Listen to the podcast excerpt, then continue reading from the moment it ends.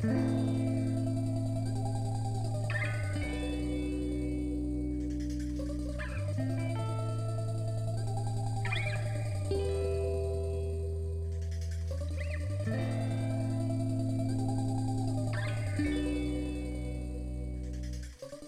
was watching a little bit of uh, Biden on his way to the White House.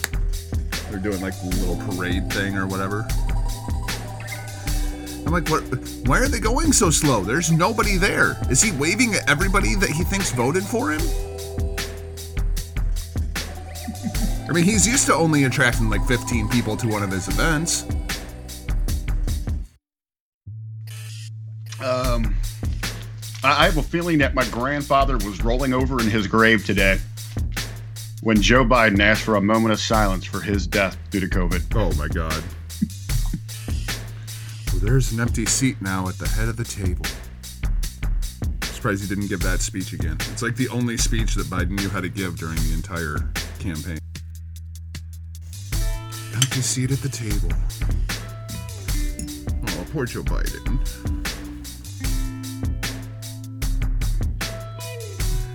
Did you see the news about Philip Rivers? Actual news that we care about? I don't care about Philip Rivers. I, I, I know I had my uh, on mute while I was killing that last Milky Way. Ah. And I had to remove the entire room of Starburst because I knew it would, it would be too tempting for me during the show. Props to Philip Rivers, leaving the game of football so he and his wife can go start a family. Uh, two more kids and they can start a football team.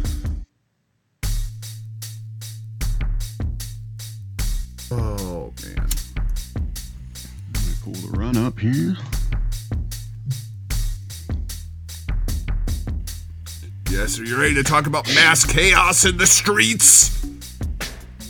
All right, hit the open. The following program is presented by the HTM Podcast Network.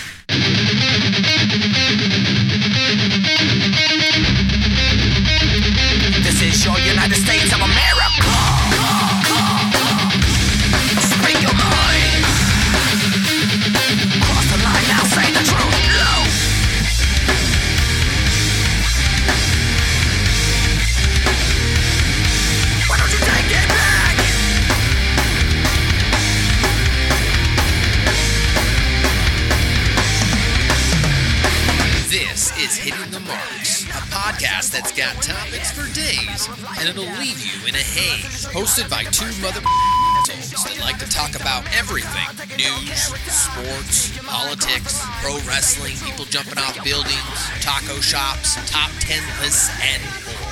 It's got one guy who likes to get high on a lot of grass, and the other guy got shot in the ass. And now, here's your host of the Hitting the Marks podcast, Jargo and RBV. Thanks, MSG. Hello, ladies and gaijin, and welcome to an all-new edition of the Hitting the Marks podcast with Jargo and RBV right here at the HTM Podcast Network online, hittingthemarks.com, Hameen Media Online, hackerhameen.podbean.com, hameenmediagroup.podbean.com. I am the aforementioned Jargo. That's my tag team partner. He is the man, the myth, the legend. He is the real RBV as opposed to the fake RBV. Rick, welcome back to your show. John, are you ready to celebrate? Celebrate good times. Come on. Let's celebrate good times are here for at least four more years. But what an incredible day in American history that that, that dastardly, treasonous traitor Trump, he took the ultimate bump. Now America's over the hump. Junker, you, you got to be rejoicing with me. We are riding with Biden. Ha- Have you seen this, this spending plan he is going to roll out here? It's not inauguration day, it's resignation day. Go ahead, quit your jobs. We're all going to be living the high life. No, no, no need to worry about those bills. Don't th- just don't throw them away. You just send them on the way of Easy Street, USA. Hey, what, what a glorious day for America. You know, here, let me uh, get ready for the uh, Biden administration. No, ladies and gentlemen, that was not a beer. That was a Mountain Dew to keep my ass awake. What a boring inauguration, man. We put this off for like two days because, you know, we, we, we better wait to record because we got to do an inauguration special. It sounds like there's going to be chaos in the streets. We've got 25,000 troops in Washington, D.C. It's going to be absolutely insane. And then nothing happened because Well, I- I it's figured- Biden. No, I, I figure what you've got here. Why take to the streets? Why assemble in the masses? You know, because we we all are.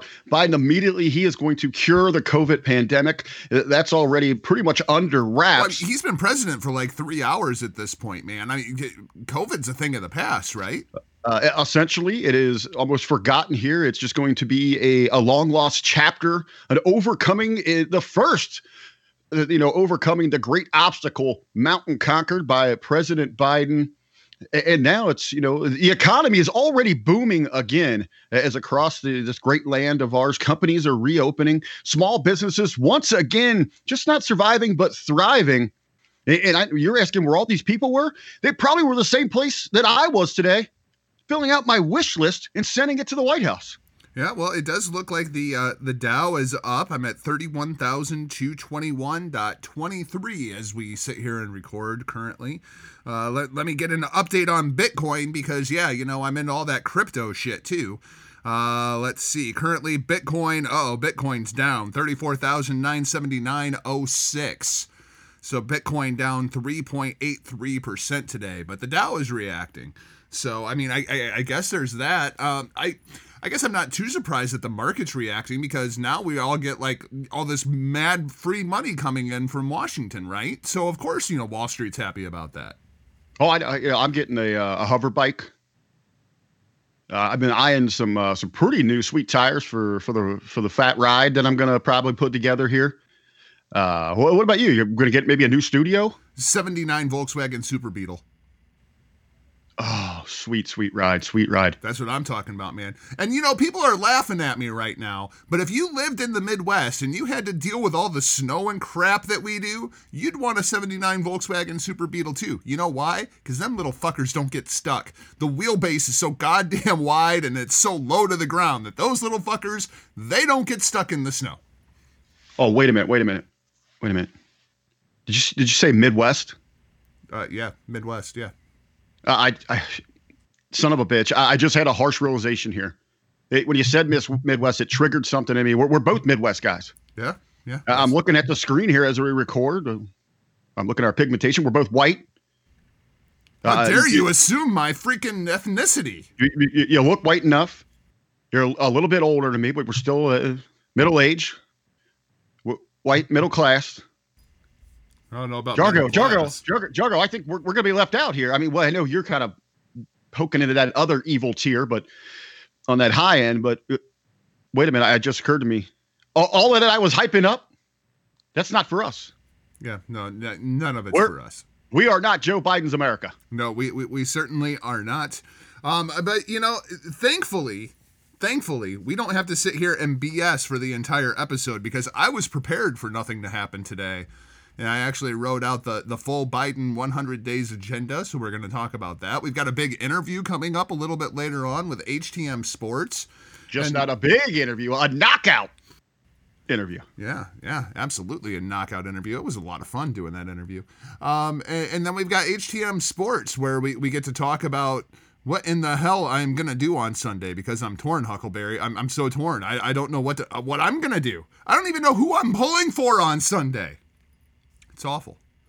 It's awful. Yeah, If you if you thought an undecided voter this last round had it tough, put put yourself Ugh. just not in the shoes of Jargo, but the heart of Jargo, if you will. It, it's I, I, I'm happy that I can be here with you to have this conversation. Hopefully, we can walk you through it, and maybe, maybe which would put us over the top for our, our most popular show ever, for you to uh, and come clean not just admit, but choose one side of who you're going to be backing this weekend. I, I will try to have that figured out by the end of this episode, ladies and gentlemen. But first, we got to start off with our, our weekend update brought to our us by our friends over at justcbdstore.com. Yeah, the weekend update. And Huckleberry, it's a special weekend. You know why it's a special weekend?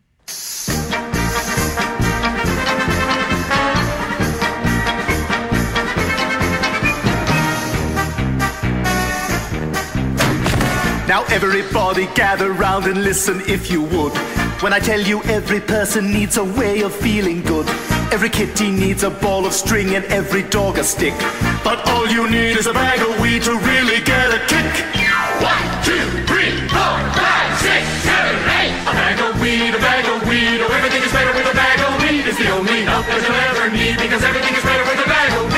That's right. I got the Family Guy jingle about a bag of weed. That's right. Got me a new bag this weekend. It's a, it's it's a great weekend, man.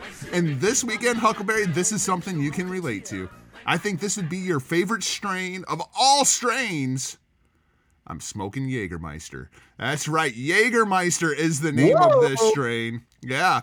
It's a indica strain that's made by crossing LA Confidential and Blue Dream. It smells tasty. It tastes like black licorice. It's fucking fantastic, man. I'm really, really enjoying it. Kind of a chill out, you know. It's more of like a a, a happy kind of weed. And then I also, I also Got me a new cartridge. Yeah, yeah, yeah. We're smoking the THC cartridge this week. Got me some grapefruit kush. Huckleberry, are you a grapefruit fan? Uh, I, I wouldn't say I'm opposed to it. You know, it's it's not one of the it's not on the pyramid of RBV fitness.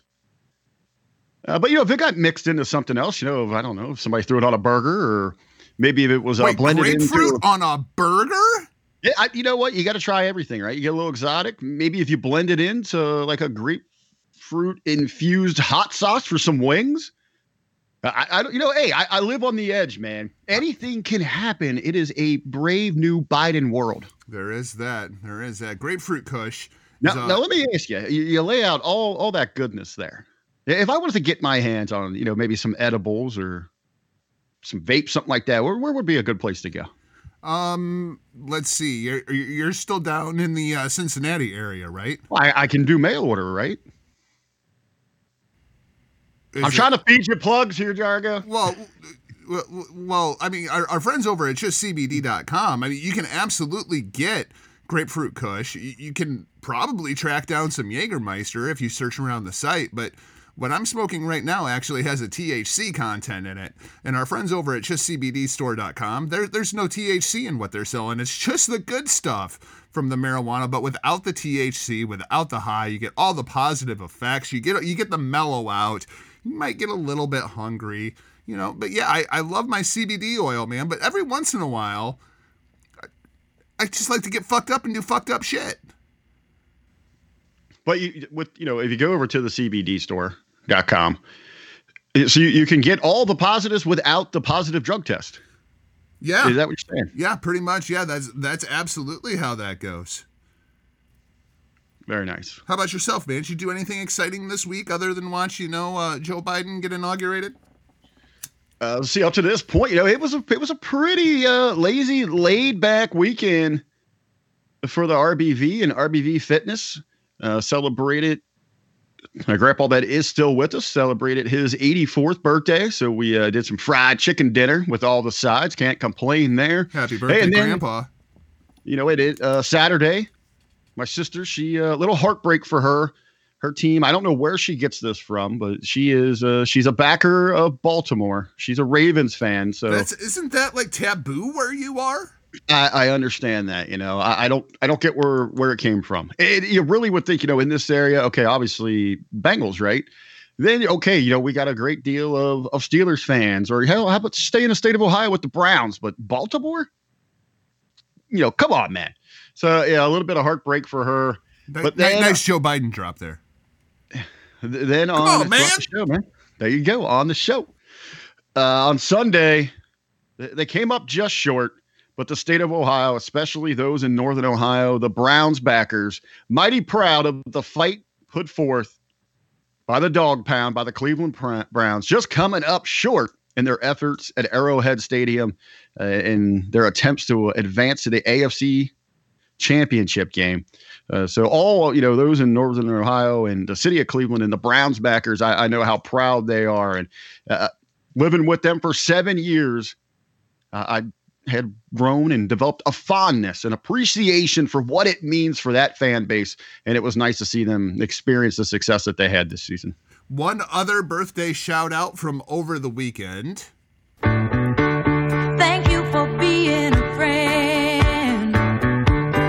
Happy 99th birthday to Miss Betty White. Huckleberry Betty White, 99 years old and still kicking ass.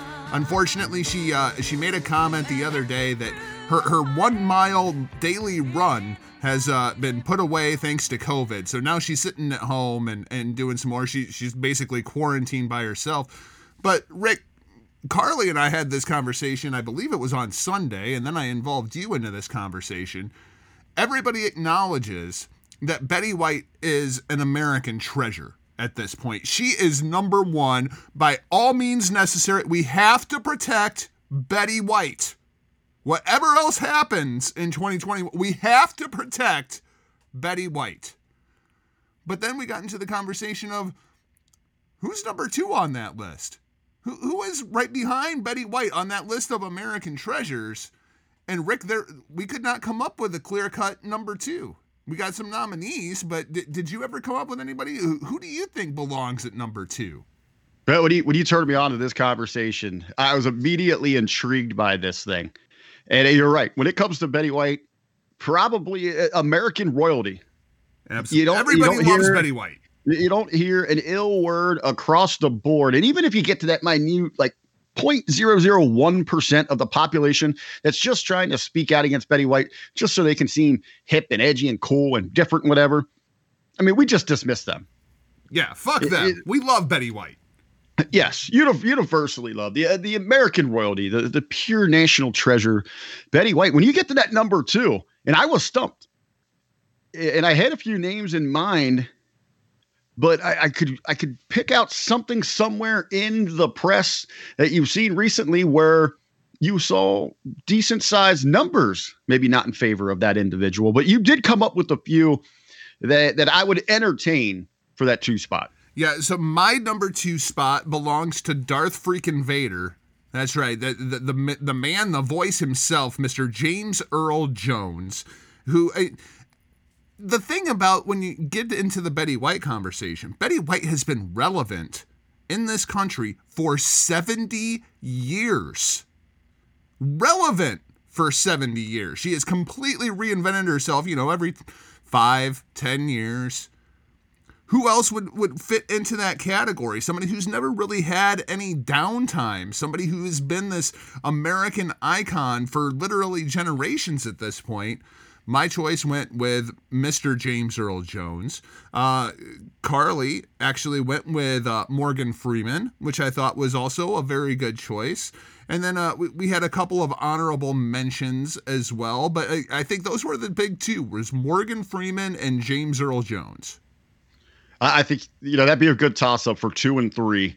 as you just think of the comforting, the, the comfortness that you feel when they're involved in almost anything. If, it, if it's either as a visual role or just the audio of what they can do for you. I mean, you, you put their name on a marquee and they will literally put asses in seats.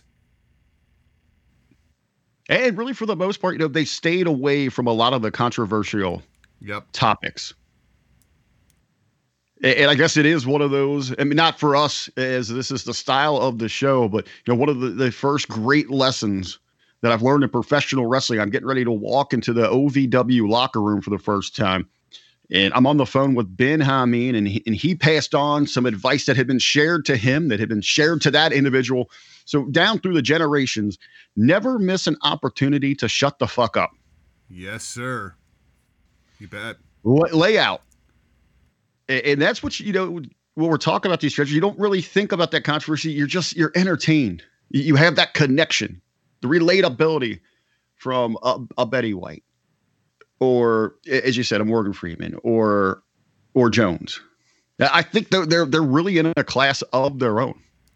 Then our, our conversation also kind of turned to our generation and looking at people that have just stayed relevant throughout our adult lives and who is going to be that next generation of American treasures, people that have kept themselves relevant throughout our entire generation came up with a couple of names.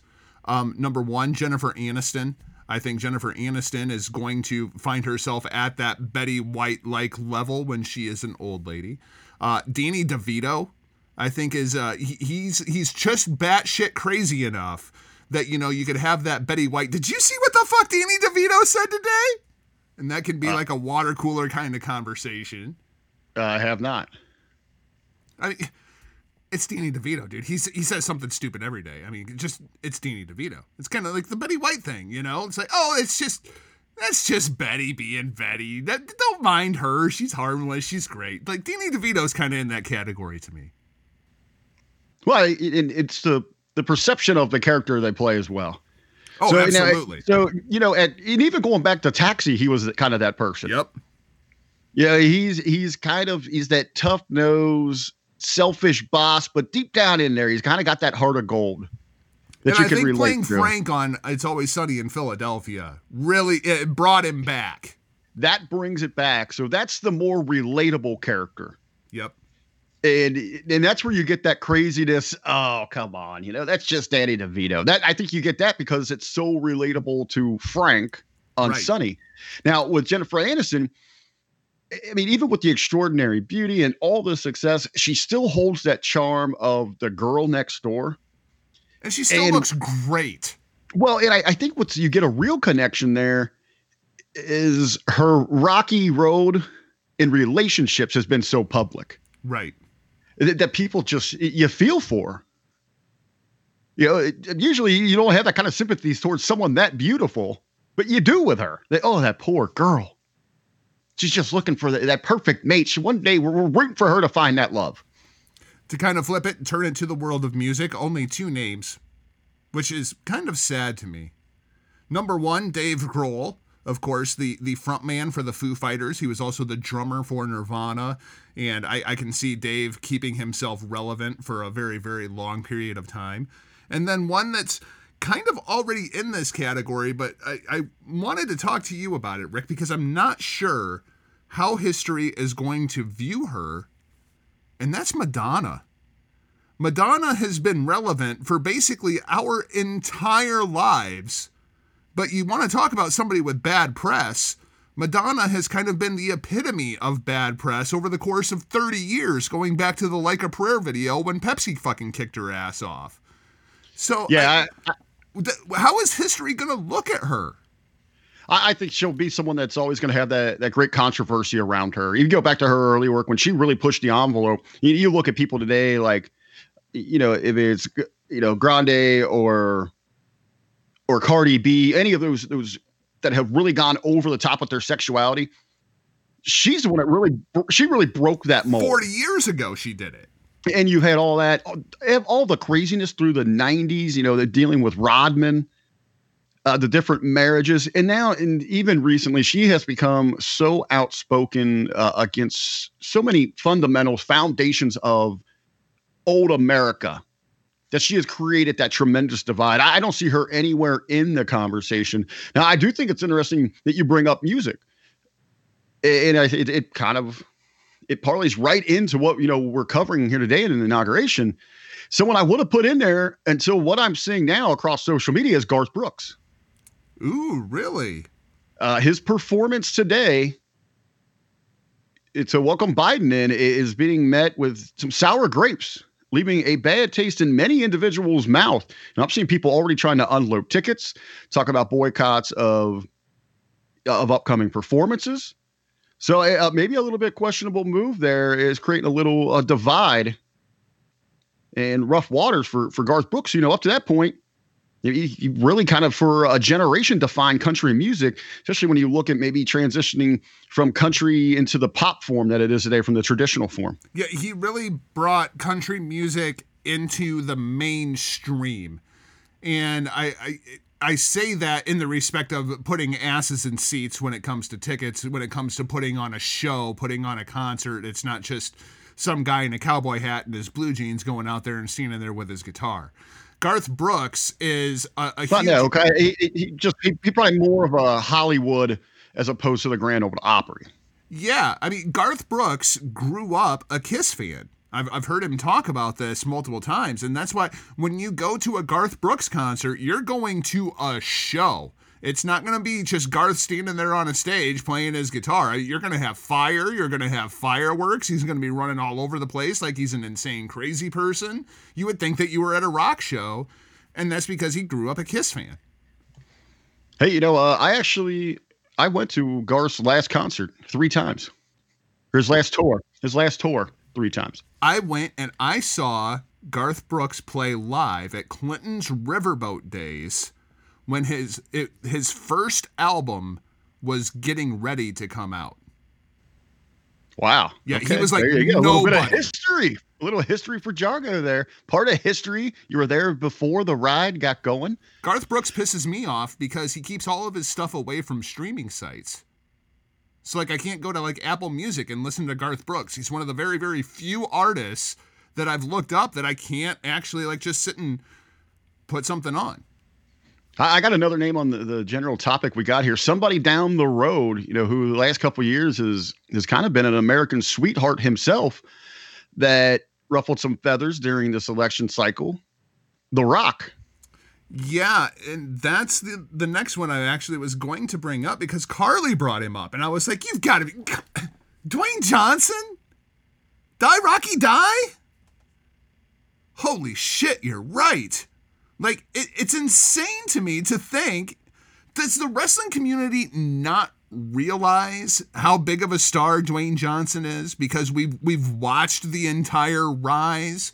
Like, do we not recognize he is the most highly paid actor in Hollywood right now?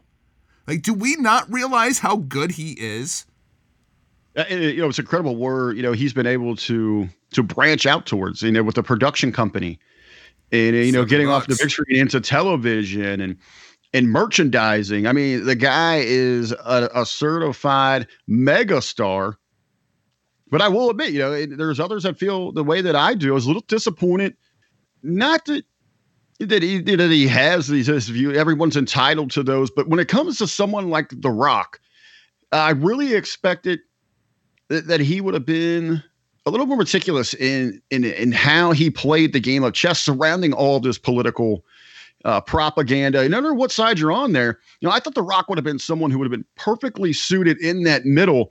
That would have been that individual to talk about. You know, this is causing a great divide. I don't want to further that. I'm The Rock. I, I'm the people's champion. I want to bring you together. If you think it's the right and you can't, you know, you got to do everything against the left. No, I want to talk to you. And if you're the left and you think, you know, the opposite way there, I want to bring you together. I thought that would have been huge for The Rock. Would have taken even The Rock, is certified as a megastar as he is to the absolute next level. That would have put him right there, even at this, this early age, you know, relatively early age in his career, as that American treasure that people would look to is you know an un an unelected unofficial leader of this country. And i think it, yeah, i think he let down a lot of people when he came out and and just threw his support behind biden. Well, I, I the thing there were so many people that were surprised that he came out and endorsed Biden, and i wasn't surprised by that at all. That that wasn't what shocked me is that he didn't see a bigger marketing ploy in this thing is what got me I and the thing I would when people would bring it up to me that I tried to remind people of, he knows Donald Trump. Like he has known Donald Trump for a very long time. And I could see where personality wise that Dwayne Johnson would not like Donald Trump. So I was not at all surprised by Joe Biden and his endorsement of the Biden and Harris ticket. I did not take as him declaring, I am on the left side. You know, I, I did not take it that way at all. Well, I, I just, you know, there is that perception there. You know, if, if you just said one of those names, it was, you know, all against all. Yeah. And, and to me, I was, and I going back on the Monday locker room, this was my initial reaction to this thing, wasn't so much that that he was supporting anybody or who he was supporting, is that he didn't see a bigger marketing picture here. Yeah, I, I, I can absolutely see that.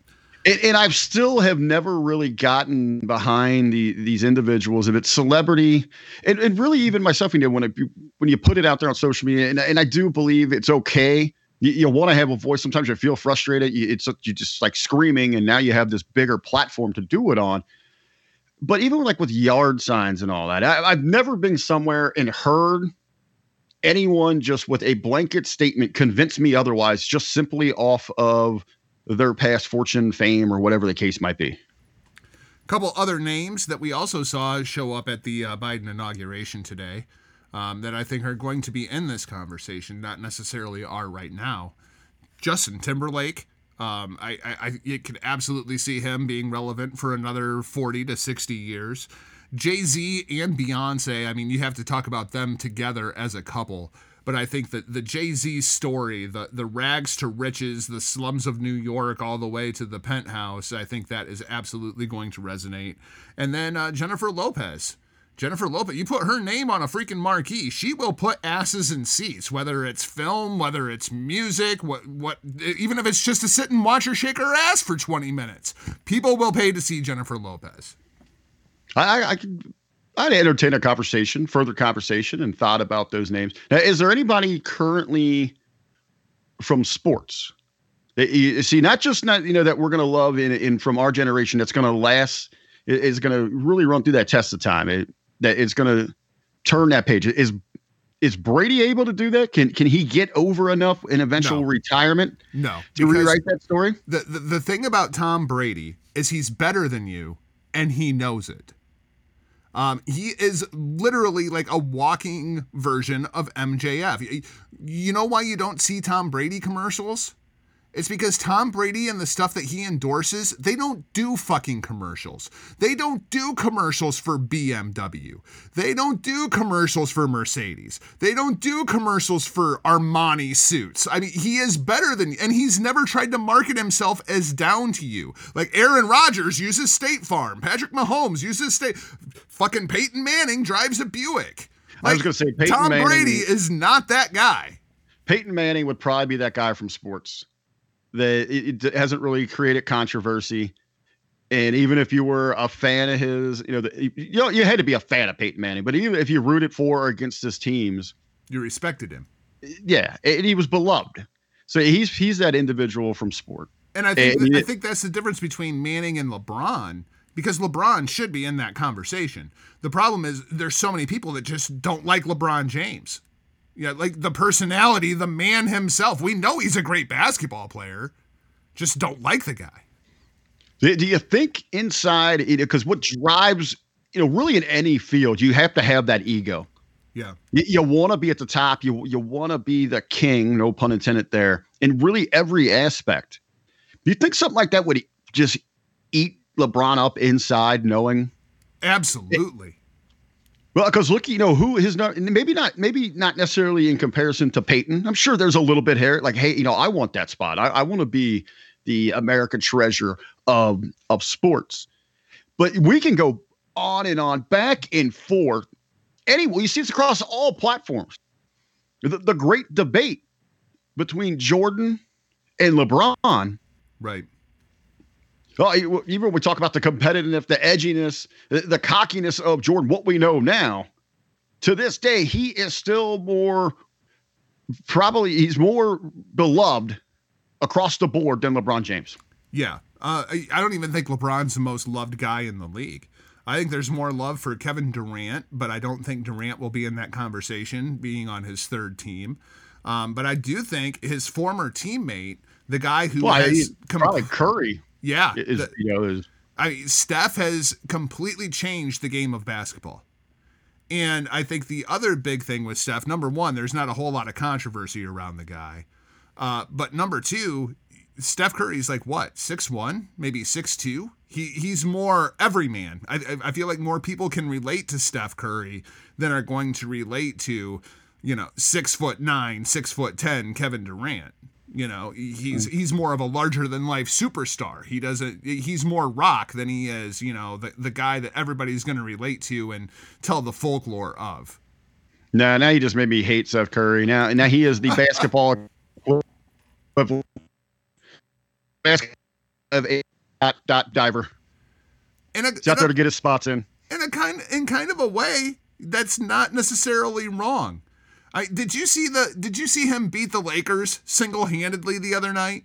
It was absolutely fucking ridiculous, man. I Steph Curry gets the ball. Anthony Davis is guarding Steph Curry. Like there is almost a foot difference between these two fucking guys. And Steph Curry hits this crazy crossover, goes behind his back, step back three pointer from like 15 feet beyond the arc over Anthony Davis, sinks it to beat the fucking Lakers like 115, 113. I mean, that guy, I he's ridiculous. There certainly is a foot difference because Davis is one foot past the three point line and Steph is two feet past it. when he's shooting. There's your foot difference. No shit. No shit. Well, I guess let, let us talk about this bullshit. Uh, let, it, that's that's a great way to to segue into uh, the president of the United States, right? Let's talk about this bullshit. So, the inauguration of Joseph R. Biden Jr., the 46th president of the United States. And Rick, there's not really anything to talk about. Uh, I, I know you watched the speech that he delivered, um, but as far as what what happened to all 50 of the the state capitals were going to be raided by like armed militias today and we have to have like 25,000 troops lining the streets of Washington D.C. for 14 days leading up to the inauguration because all the crazy Trump people. What happened to uh, Trump's going to refuse to leave office and the military is going to have to go in there and drag him out. Nothing happened. I mean, like, Uh, we're, we're, we're back to boring American politics. It took about three and a half hours. I was gonna say, you know, with with all the hype surrounding today, you would have thought this was a Vince McMahon production.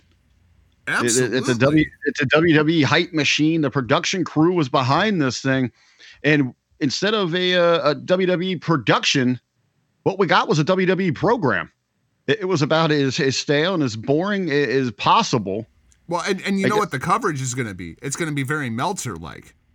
See, this was going to happen, but then we reported it, so plans changed. So they they, they decided they didn't want to do that. Dave Meltzer much- is now like you know Pulitzer Prize winning according to the media. Much like in the world of professional wrestling, it's now in politics. Card subject to change. What we did have, you know, I, I did think this was this was kind of nifty. You, you got to get your shots in where you can if you're the media. As I was, I was watching on a, a few different platforms. As CNN has put it over, as Trump is leaving, just mere weeks after he launched the most traitorous of attacks on our capital, Donald Trump exits the White House for the final time. So they, they had to get their shots in there. I don't understand this. Why are we still pushing this narrative that Donald Trump incited this riot? It- it is clear. It is coming out left, right, up, down, forwards, backwards, and sideways. This was planned. This entire event was pre-planned. Donald Trump could have went up there and talked about rainbows and unicorns and puppy dogs, and they were still going to raid the Capitol. This shit was planned. Why are we still pushing this narrative that Trump incited this when we all know it's bullshit? Well, I think you know what they were kind of hoping, and, and you plant the seeds for these, you know, these marches, these protests, these attacks, however, however you want to present this thing on these state capitals. I think it just proves they, they, they really couldn't follow through. They're starting to see the cracks in their facade. People are starting to see through this thing, and that's how this thing played out here. Uh, I, I I will be interested to see the ratings see people where they were at. Did they take time away from work? Did work allow this? Did they rush? Did they rush out on you know if if you were in the area, if you had if you had the capabilities on your lunch hour to see what was happening? Do you think people cared that much? Well, I, you think about this. What was you know what's really so special selling this thing? This is just your average transition between presidents. So you create that hype machine behind it that is going to maybe trigger that reaction of just this must see television. I, I got to tell you, it was it was one of the slowest paced, non-eventful, and, and truly, and and this is speaking for myself, obviously, uninspiring messages that I've seen to the beginning of an administration. Is the, and is I'm sorry. Go ahead. I didn't. I, I thought you were done. well, it is is they're getting into this thing. You know, I, I can see where the message of hope and who they were trying to reach out to, who they are targeting with certain messages, how that could move those individuals. But everything there is is pretty much what we have heard here. It's about empty promises and band-aids on broken legs. They they truly said nothing of value across the board. Just not what I took personally from this thing. Now where I think it's going to lead for the RBV and those like me in America, I can put that aside. I, I know I'm not their agenda. I, I've never been a part of their demographic. I, I would have liked to felt comfort that I still have opportunities, that you still want me to be a part and what I've already contributed, what makes me up as an American about your vision for America. I no way got that. But even those that they're speaking to, they were talking in circles. They never hit on any true marks inside of that today. And this is this is that first impression. I know we've had all these speeches, we had the election run, all of the promises, but this is your opportunity. This is it. This is you coming into your own, your administration, taking life going into the White House, you are now officially, it is legit. You are the leader of the United States of America. And I, there's a lot of people out there like me that put a, put aside all those pre notions going into whatever, did absolutely nothing to inspire that group.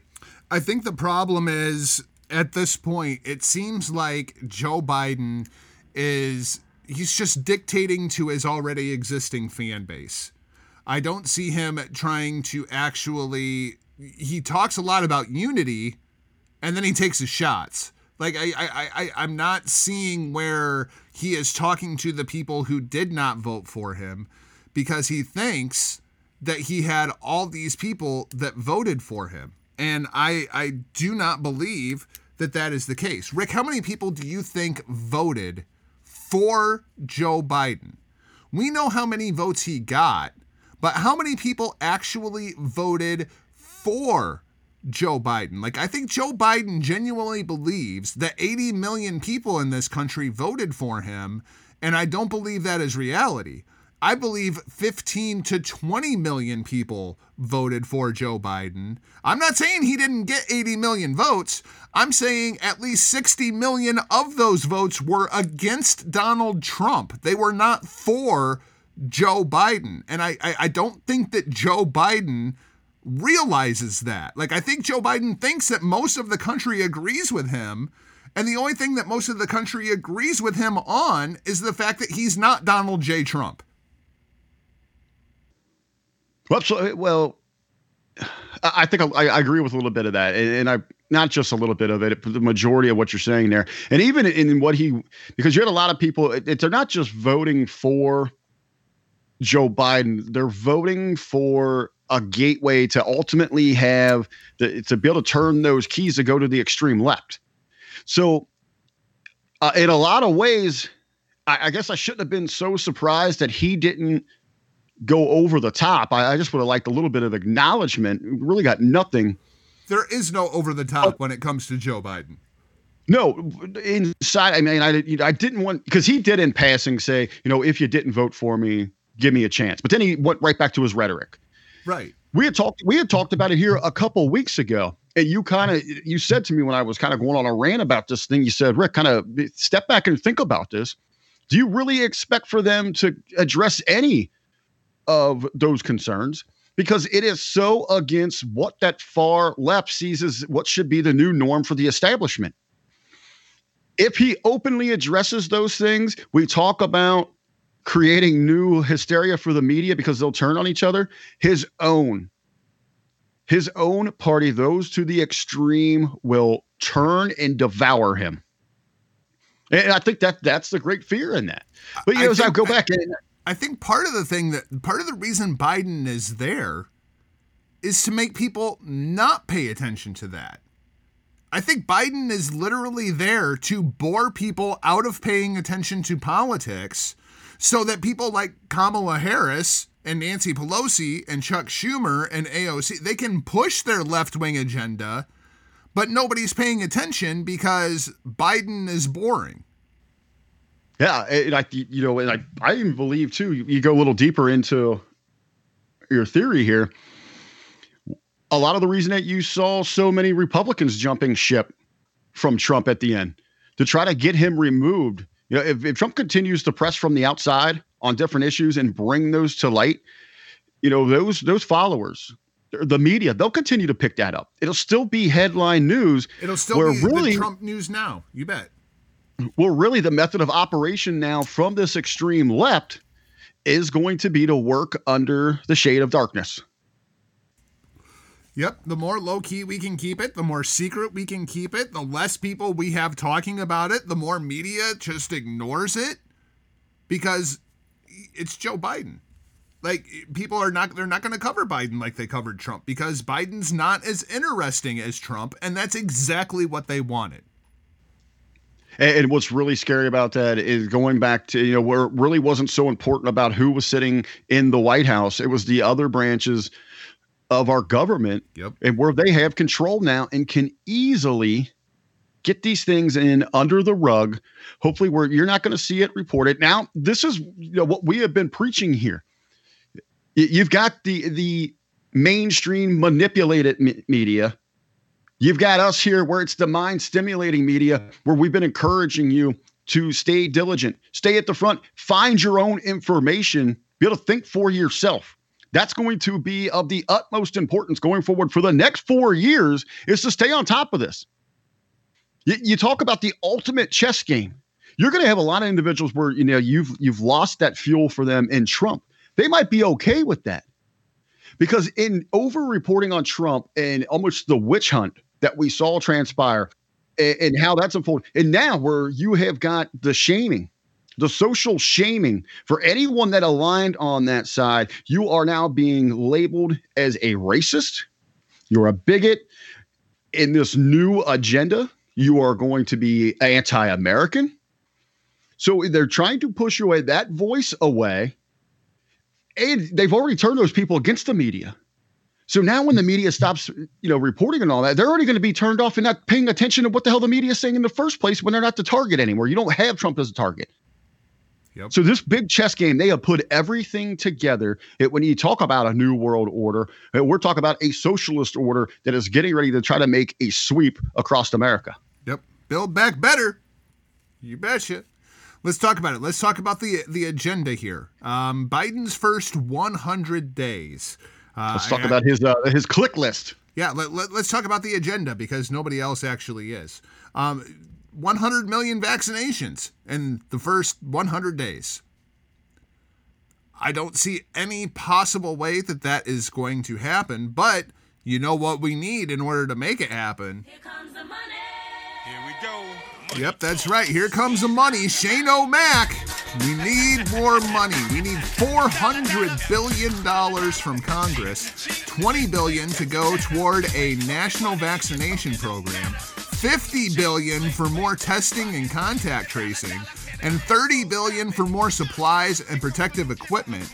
Uh, also seeking money to provide paid sick leave to encourage people to stay home if you are feeling ill and he called for the hiring of another 100,000 public health workers, nearly tripling the current number. The only problem is, I don't know where those 100,000 people are going to be because if you've got 100,000 people that have, you know, degrees in medicine, chances are they're already going to fucking work. So where are we going to come up with 100,000 more public health workers? That one I have absolutely no idea. I, but Rick, we're talking about another half a trillion dollars right here just for COVID, and we haven't even made it to the stimulus part. I was going to say, as I look here for the for the COVID, I mean that's really a, a small chunk Yeah, uh, of cash when we're looking at this 400 billion. I, you know, I kept reading it to myself, and every time I kind of shook my head to hear you say it, almost cringeworthy. oh, just you wait. Uh, just you. un- we ain't even made it to the big money yet. Well, and let's let's talk about what really jumped out here to me here is the, the healthcare workers.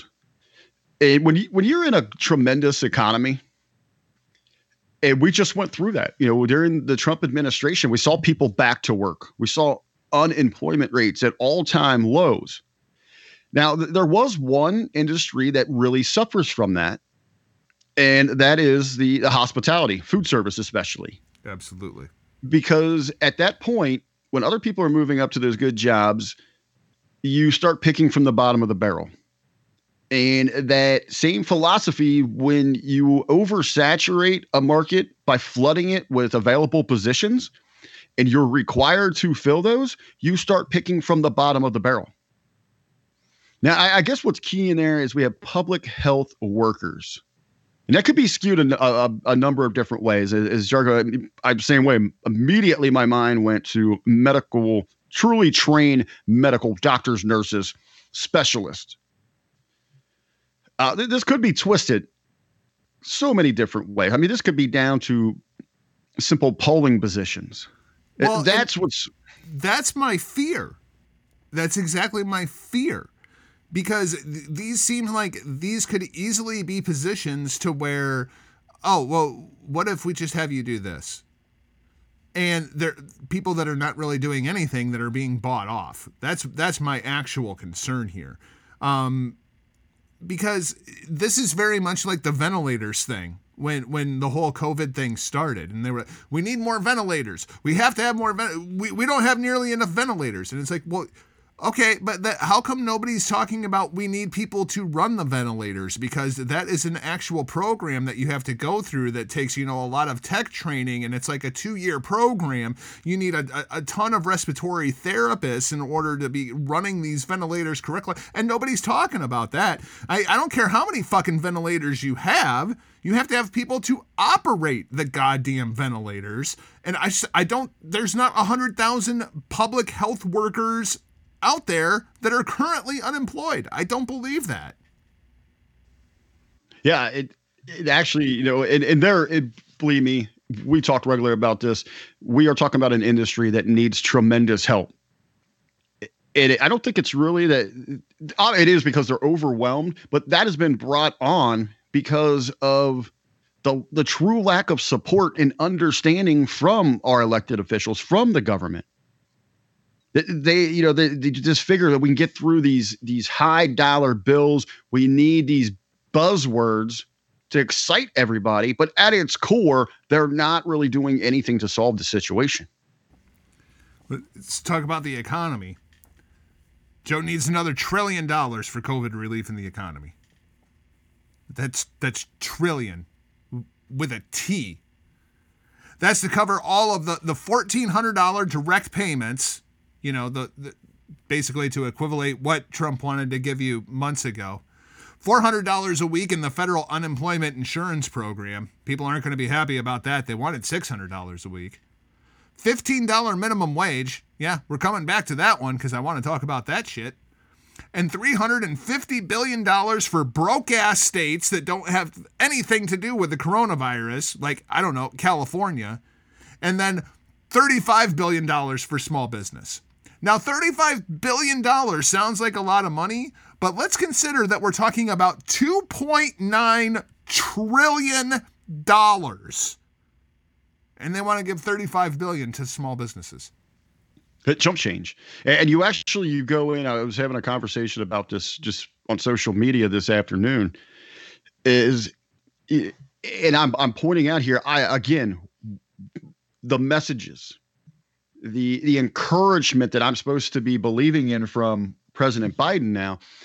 What you know what really concerns me there is a small as a small business owner, the American entrepreneur, and people are like, well, he regularly talks about this. You need to listen to how inspiring he is in engaging in how supportive he's going to be a small business. Yeah, I can see right through those buzzwords and all the BS. When you get down to the to the basics, the finer details of what they're looking to do, again, it's putting a band-aid on a broken leg. They're giving you just enough to survive so that you have to continue to rely on big brother government. Well, and here's That the other is not the American way to grow your business. There, and you look at these other incentives. You know, we're looking here about this fourteen hundred direct you know, direct payment. Again, I understand people are looking at rents. You know, they're looking at paying bills, they're looking at putting food on the tables each and every week. That's fine. I understand those difficulties. I understand how important that is, but you need to be able to see the forest through the trees. Stop looking immediately at the ground in front of you. Start the until that's still I know that 600 was very enticing to individuals. That's really what they want there. I still believe they'll get there. He's working with this 400 now. We're in the 15 the 15 minute wage. Where everything else that's happening here, where is the encouragement? Where is the push to get people to go to work? No one's going to want to have to do these $15 minimum wage jobs when you got all these other handouts coming. Well, and uh, as I look at, okay, we're going to do $35 billion for small businesses. That's all fine and dandy. We're going to raise the minimum wage to $15 an hour. Mom and pop, you know, music store down the street, suddenly they've got to pay, you know, the high school kid that's there uh, vacuuming the place at the end of the night, you got to pay him $15 an hour. Well, that kid's getting fired. And it, this is going to happen across the board. This 35 billion for small businesses, that's not going to do shit. But you up the minimum wage to $15 an hour, you're absolutely going to see the unemployment rate go up because all of these small businesses, they can't afford to be paying these people $15 an hour. It's a roundabout. We go back to the chess game. It's a roundabout to corral you into believing they were doing everything for you to get you back on the teat of big of big brother government. And I'm sorry, we don't need $15 an hour in the state of Iowa. I understand you might need $15 an hour in New York City. You probably need at least $25 an hour in San Francisco or LA. But you can't do one blanket policy across the nation because things are not the same in Sheboygan, Wisconsin as they are in New York fucking city. The cost of living is not the same in Tampa Bay, Florida versus Poughkeepsie. You know what I mean? Like the, the, these blanket policies for the entire country, they they don't work. Well, what you end up having though is, you know, there in Iowa and Ohio where you have 15 minimum wage, you're going to see that up to like a 27 in places like California, New York. And again, those states are going to be looking for more of a handout because of their cost of living. And I think they're going to end up blowing out the urban areas because when you raise the minimum wage that high, people are just they're not going to stay in New York City. They're just going to move out of New York City because they don't want to deal with New York City taxes. Uh, it, it's going to be a, a roundabout issue. You've got bigger issues when you're looking at how just businesses operating going forward with all the regulations that were here to protect us and ultimately began destroying small business. But even with your big business, brick and mortar completely going to be changed. There is no reason for them to be as over the top, overwhelming, and occupying or employing as they have been. Well, yeah, You you, you thought you had a hard time getting through the checkout at Walmart before. Now we're going to bump up the minimum wage to $15 an hour. Hope you like self checkout. No, no, even inside We'll just of that, eliminate all those positions. it- it- let's say uh, Liberty Mutual. They they have offices all across the country. Global platform. We're going to insurance and all of that. They had brick and mortar all over. What they have discovered is they can take a good portion of those agents and have them work from home. You bet. So now, why they still need those agents without brick and mortar, now you know what they don't need. They don't need, you know, janitors. They don't need lawn care, landscaping. Yep. You don't need facility maintenance. Uh, you go to the restaurant industry. You go to places, your big chains that that are responsible for employing thousands upon thousands. Your McDonald's, your Burger Kings, your Wendy's. Guess what? They don't need anymore. Point of purchase people. They don't need the full. Yeah, they, they don't need the dining room experience anymore. No, now you, you, order cut, from your fucking app. Sit in your car. We'll bring the food out to you. Take your Well, ass home. you know, and everything can go through a drive-through as well, You or we can run it out to you, which cuts your staffing in half. yep. Fuck you, Now super you- spreaders. Now you've eliminated all of those jobs there. So we have to come up with ways. We're, we're talking about we're going to pay you more. Well, there's going to be less of that pie to go around. Yep. It, it, I, I I just don't see any way that this works out good. Day one executive actions. Hell, he might be signing them right now as we talk. Uh, I'm glad I didn't send in a payment. this this is the one that just and I know there's a lot of people that disagree with me. We're, we're going to suspend student loan payments. So, my question becomes like a good responsible slave, I paid off my fucking student loans. I paid off every fucking dime. I still got the fucking email from the last payment that I made in 2017 that shows my account balance at zero. I'm never deleting that fucking email because I was damn proud of myself for paying off my student fucking loans.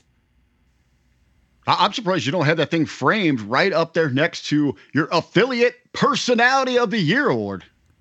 I mean, so now Uh, you should be. You should be. So I mean, so you were responsible. You did the right thing. so fuck me and- very much. you You wanted to, you wanted to better yourself. You wanted a higher education. You wanted to improve just not yourself, but your contribution towards our society. And you were responsible in the end in returning those funds. No thanks, Jargo. That's not the new American way. Thanks for playing. Try again. Uh, that that one I, I I understand a lot of people are feeling this, and all, there's a lot of people that want. Well, they were charged. They were overcharged to begin with. So was I. You know, it's just it's just infuriating to me. Well, and, and again, here, where is the talk? We have not heard any of this about the true reform in this manner going forward.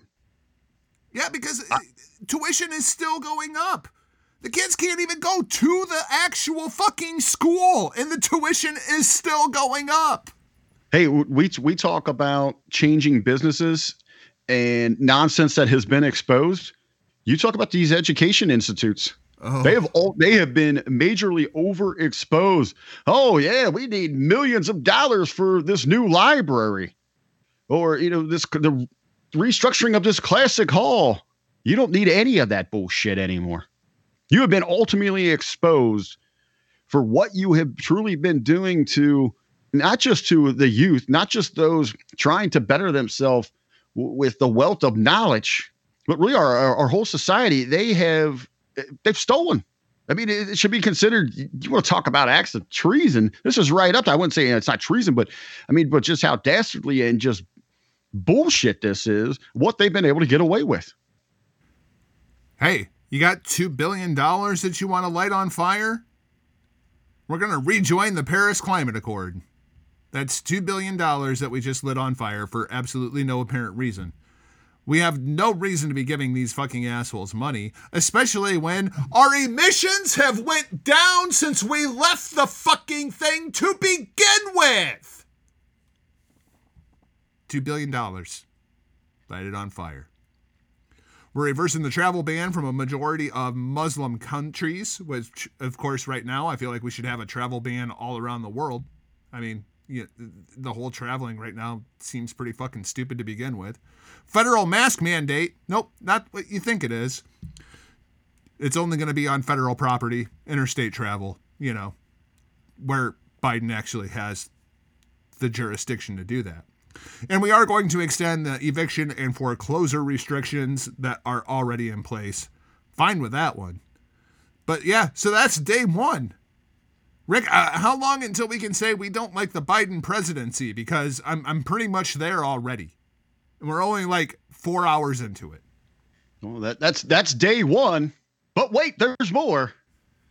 Oh, How about yes. day two, Jargo? Yes. On day two, a number of executive actions because Joe's got to get a nap. Like, it's been a long day for Joe. We can only do so I- I was much on say, day one. Does today count as day one, or is that actually is that Thursday? Well, I'm, I'm guessing. I, I said he might be signing stuff now. He's probably taking a nap.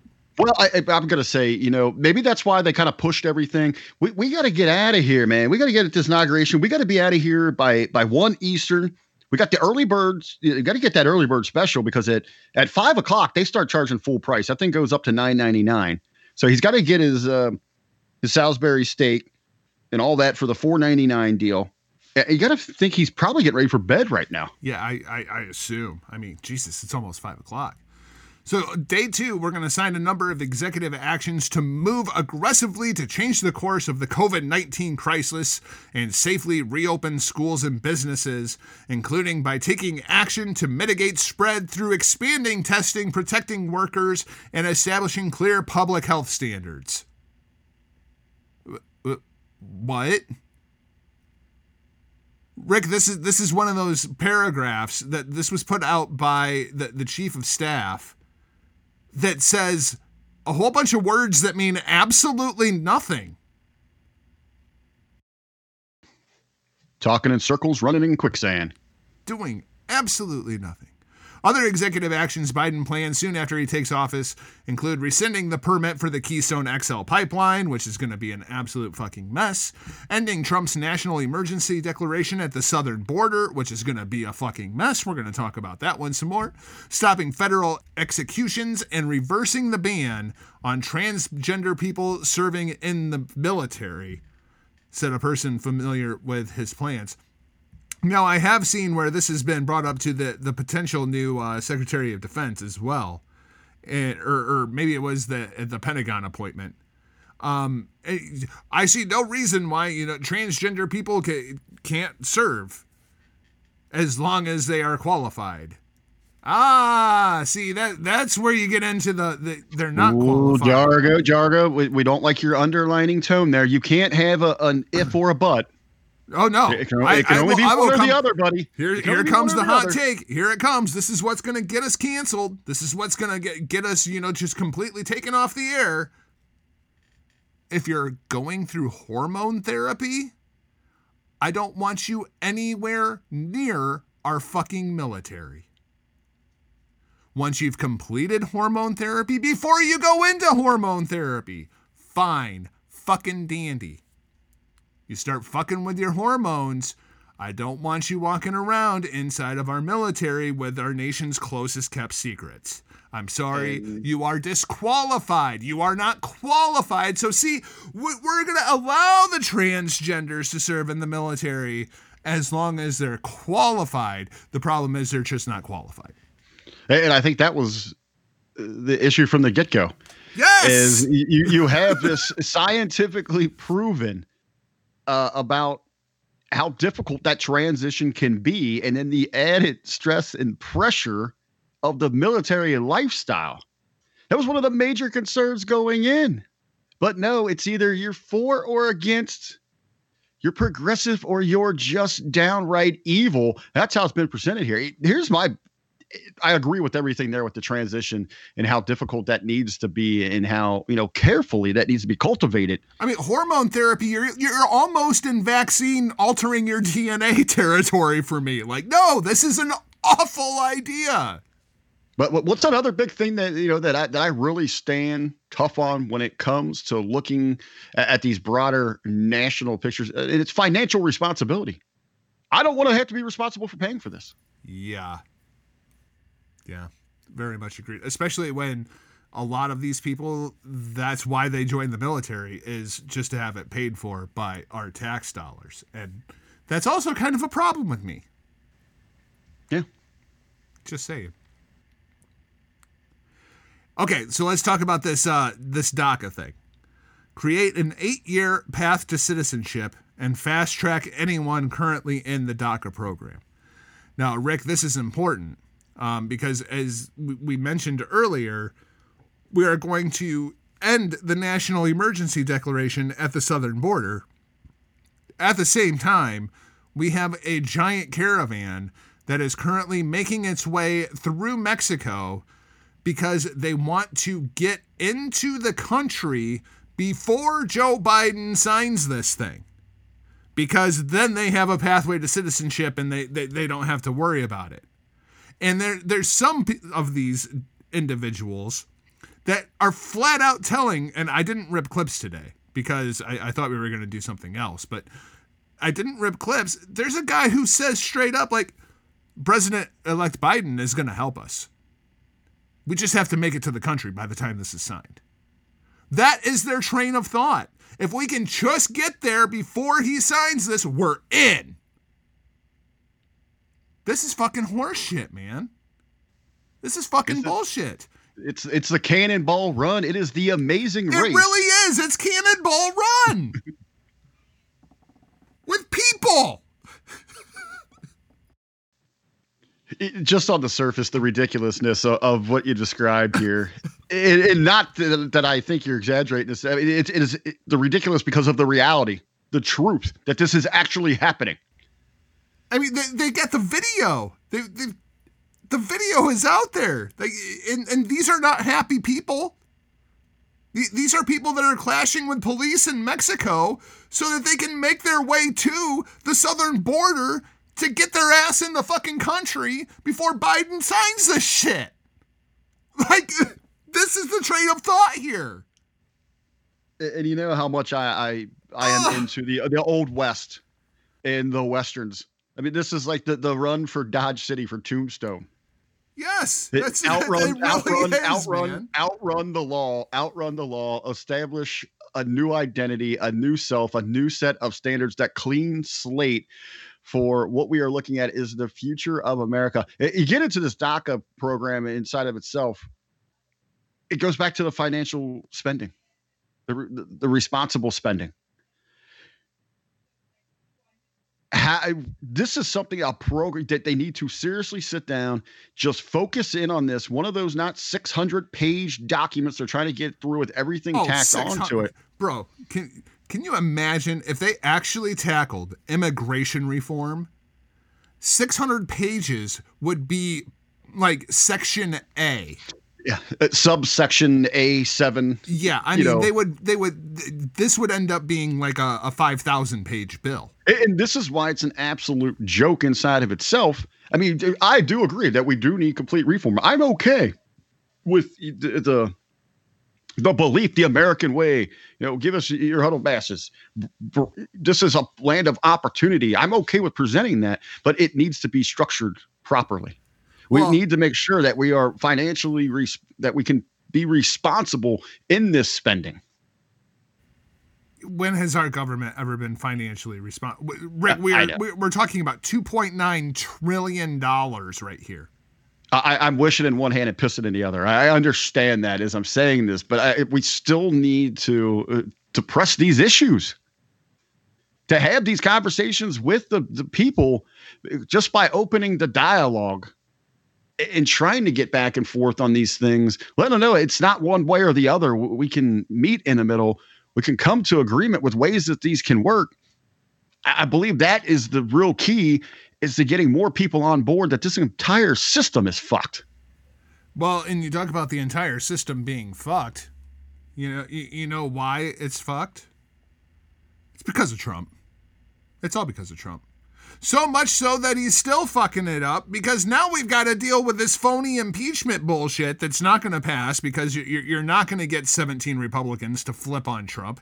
It's just, it's not going to happen. So I consider this a, a grave waste of time. Oh, it's it's not a waste of time, Jargo.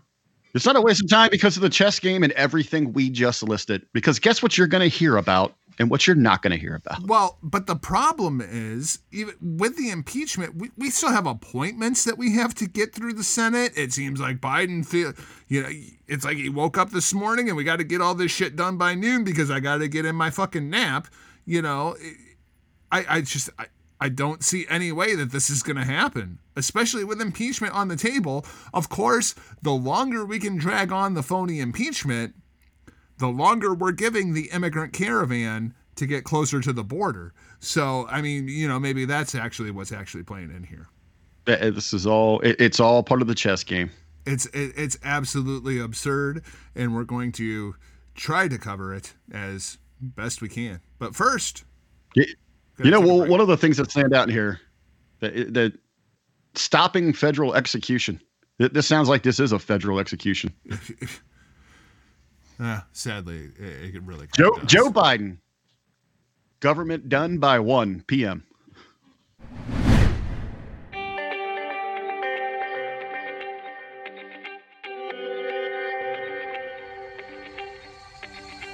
Hey guys, it's the Andrew Bello from the Hameen Media Group podcast of the year, The Wednesday Locker Room. and the former host and founder of the Next Level Wrestling podcast. It's 2021, and it's time to kick out and leave the past behind us. Hameen Media Group starts the year off with over 2.25 million downloads, and our fan base is continuing to grow every day. Thank you for subscribing and sharing all of our channels, podcasts, and videos, and for standing strong with HMG in the face of ongoing censorship.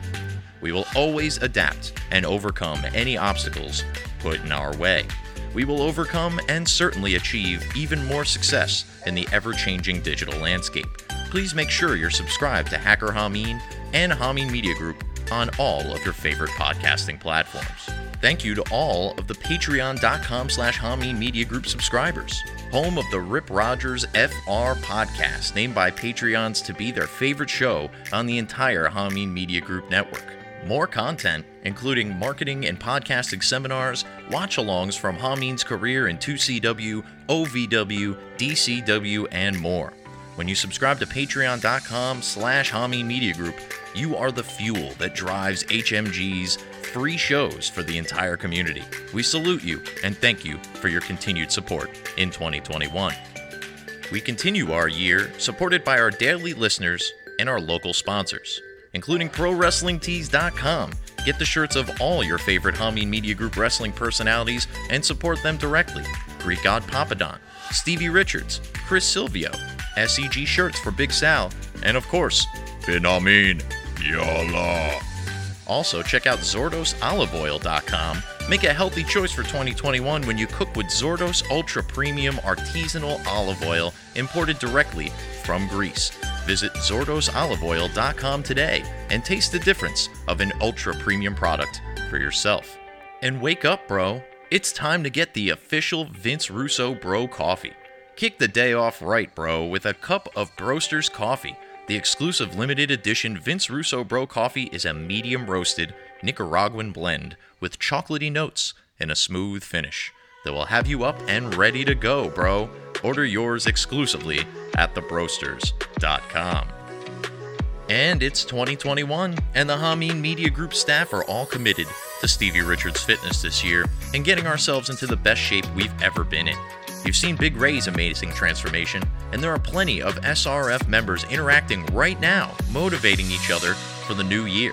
So don't worry about gyms and lockdowns. Let's get in shape together, using our community for support and Stevie Richards Fitness to achieve our goals for 2021.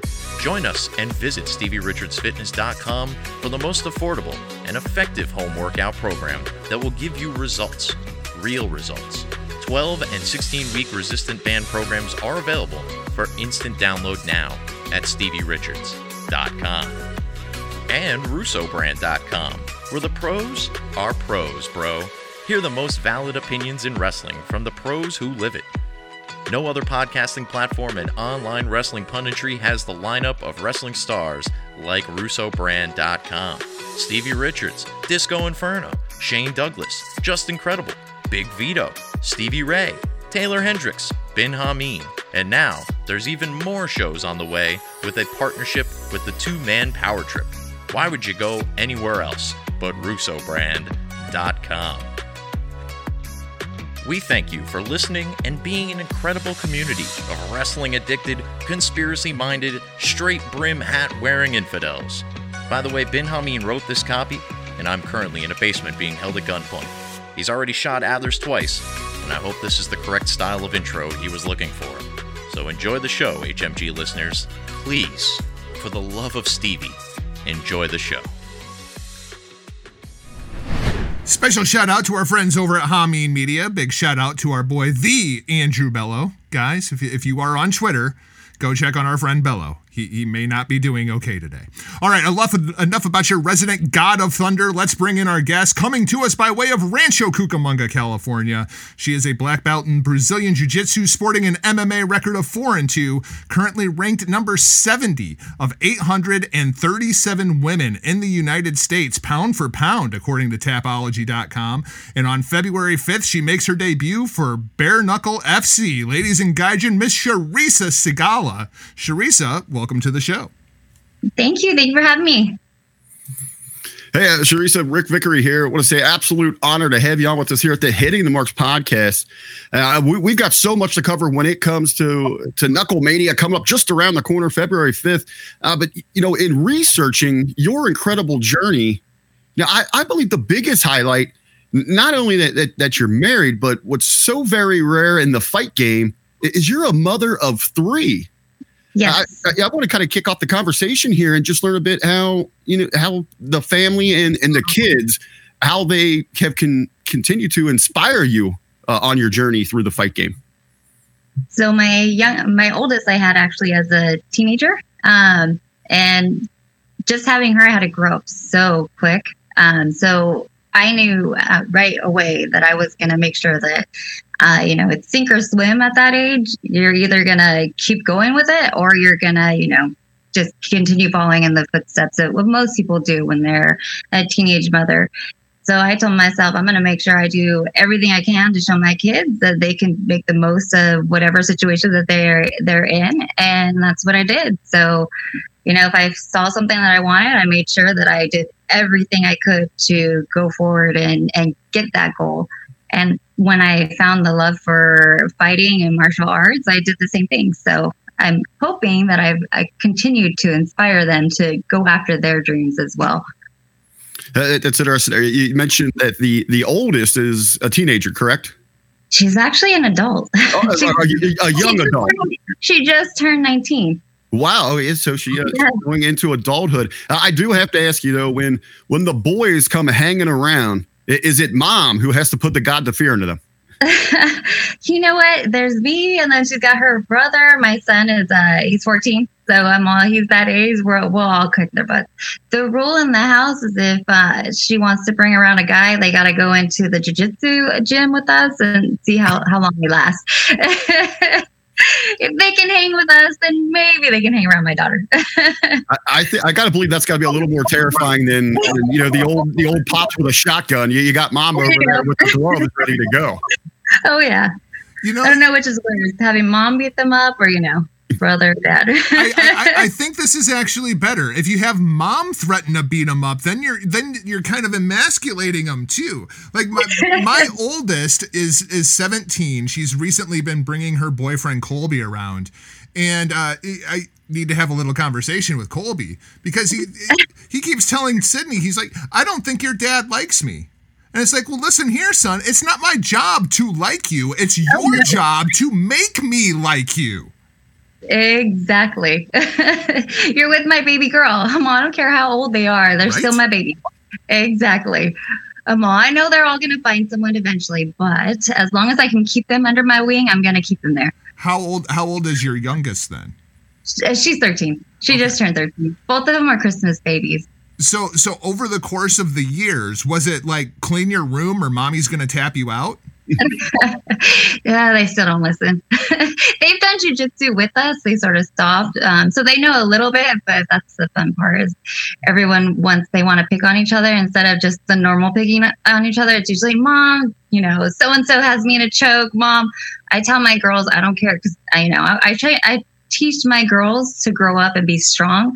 So I said, I don't care what you do. If you have to pull hair, if you have to fight, I don't care. You do whatever you need to do because at least, you know, even though it's brothers and sisters, I'm like, at least if they're training with them when they get out there and something happens, I'm not as worried, but I still don't want them to kill each other.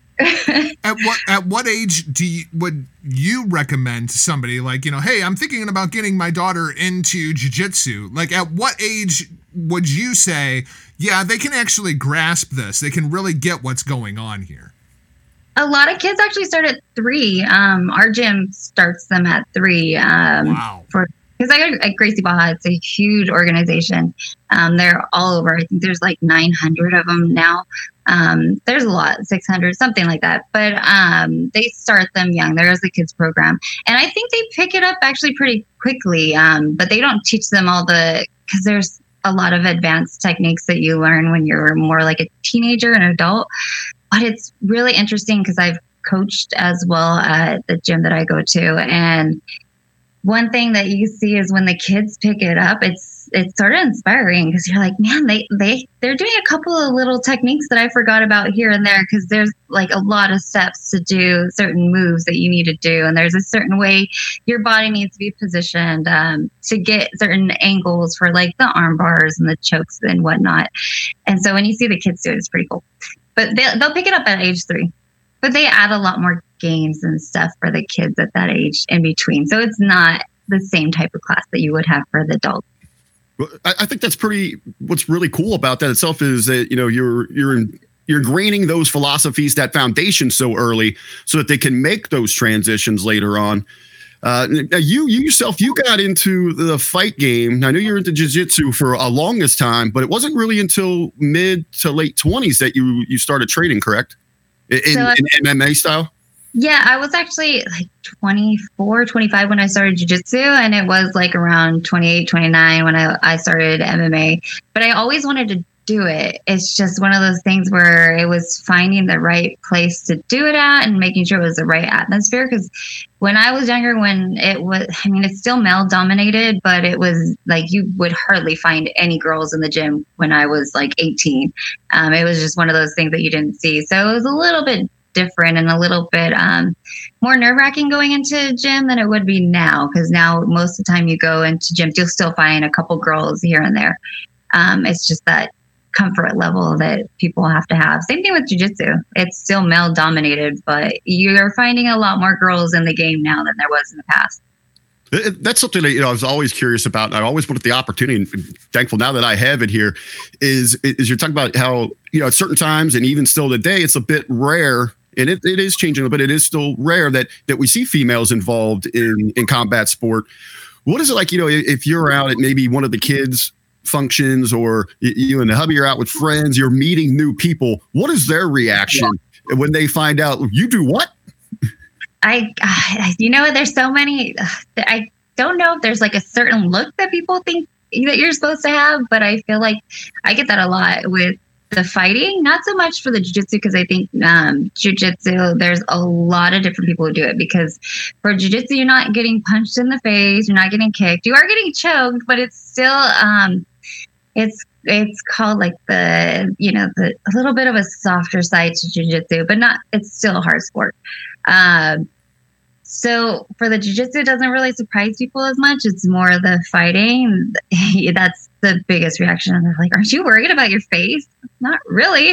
well, there's a lot more that I'm worried about than what's going to happen to my face. I'm all. I do live in California. There's a lot of plastic surgeons. So if all, at the end of the day, if I really was cared after my fight career, maybe I'll do something. But uh, that's the least of my worries. well, I, I- I saw in doing my research that you make your amateur debut in August, or I'm sorry, in June of 2015. And Yes. then you're you're turning pro in November of 2015. So th- there wasn't a whole lot of a buffer space there. At what point do you like sit down and you're just like, you know what? I think I want to get punched in the face for a living. Like, what, what- what's that kind of psychology? You know? You know, I've always been a tomboy growing up. I was always into sports. And it's sort of one of those things, even for what I, you know, am going to school for. I've always been interested in the skills that the body can do, the human body can do. Because there's so many things you're like, what this person did, what? When you hear new records, you know, uh, the strongman challenges and stuff. So for me, it was just one of those things where I'm like, it just made sense for me because it's something that I've I've always liked hanging around the boys. I've always liked doing the uh, jujitsu and stuff like that. And when I started MMA, I was already a purple belt, so I felt like, and even my coaches, like it took a year, I think about eight, eight months to a year of training before I even did my first amateur. And most of the time, we were working on mainly the the stand up game, which is all the you know the punches. I've always been more into boxing than I was into kickboxing, but obviously you got to add everything into into it. You you don't have to be amazing at everything. You just have to understand and be good at um, everything you're doing. You have to be well rounded um, in MMA to make a name for yourself and to get out there and to be able to compete at the higher levels. So for me, it was it. It's just one of those things that I've always done since I was little. I was always climbing because I lived in Apple Valley for the longest um, when I was growing up, and I would climb the Joshua trees with uh, my neighbor next door that was my best friend that happened to be a boy. And so it was just one of those things that just fit right into everything that I'd already been doing since I was little. Incredible.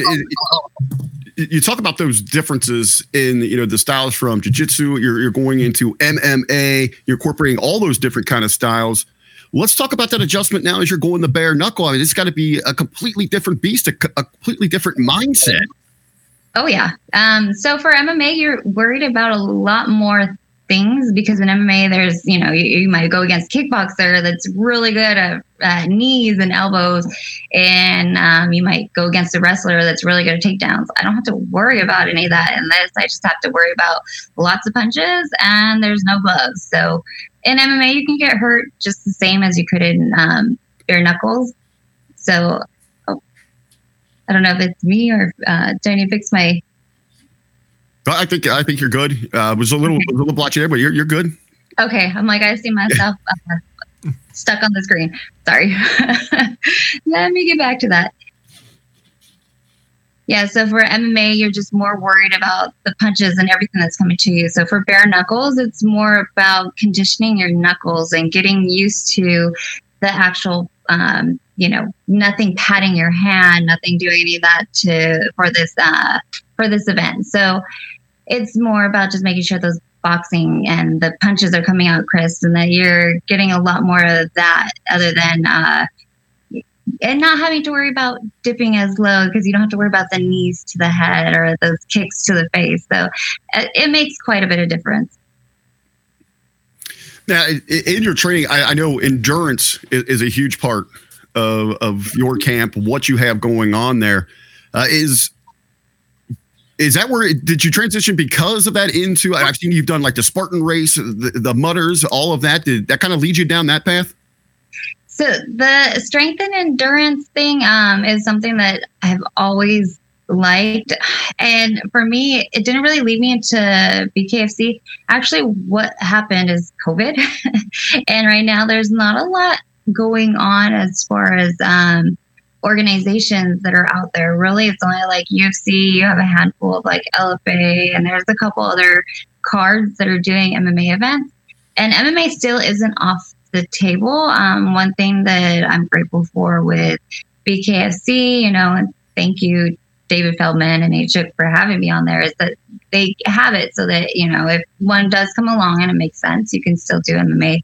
But, you know, there's not much going on. So if I want to still continue with the fight game, it's one of those things where, you know, it just made sense at the time to start doing bare knuckles.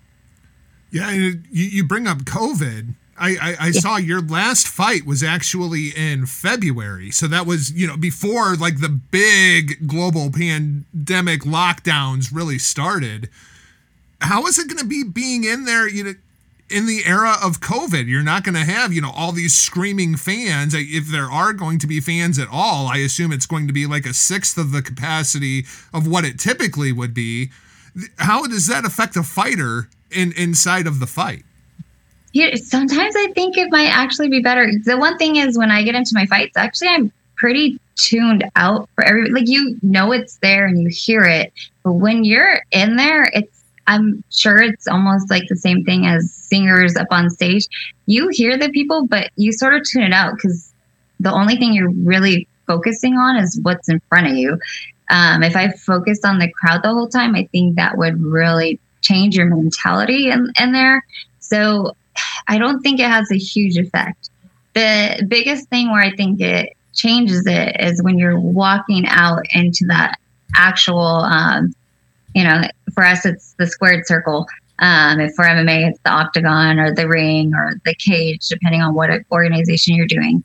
So that's the only part that I think it's going to be a big difference. But this one still looks like they have um, quite a bit of people in the arena. It, it, so I've done all different size shows.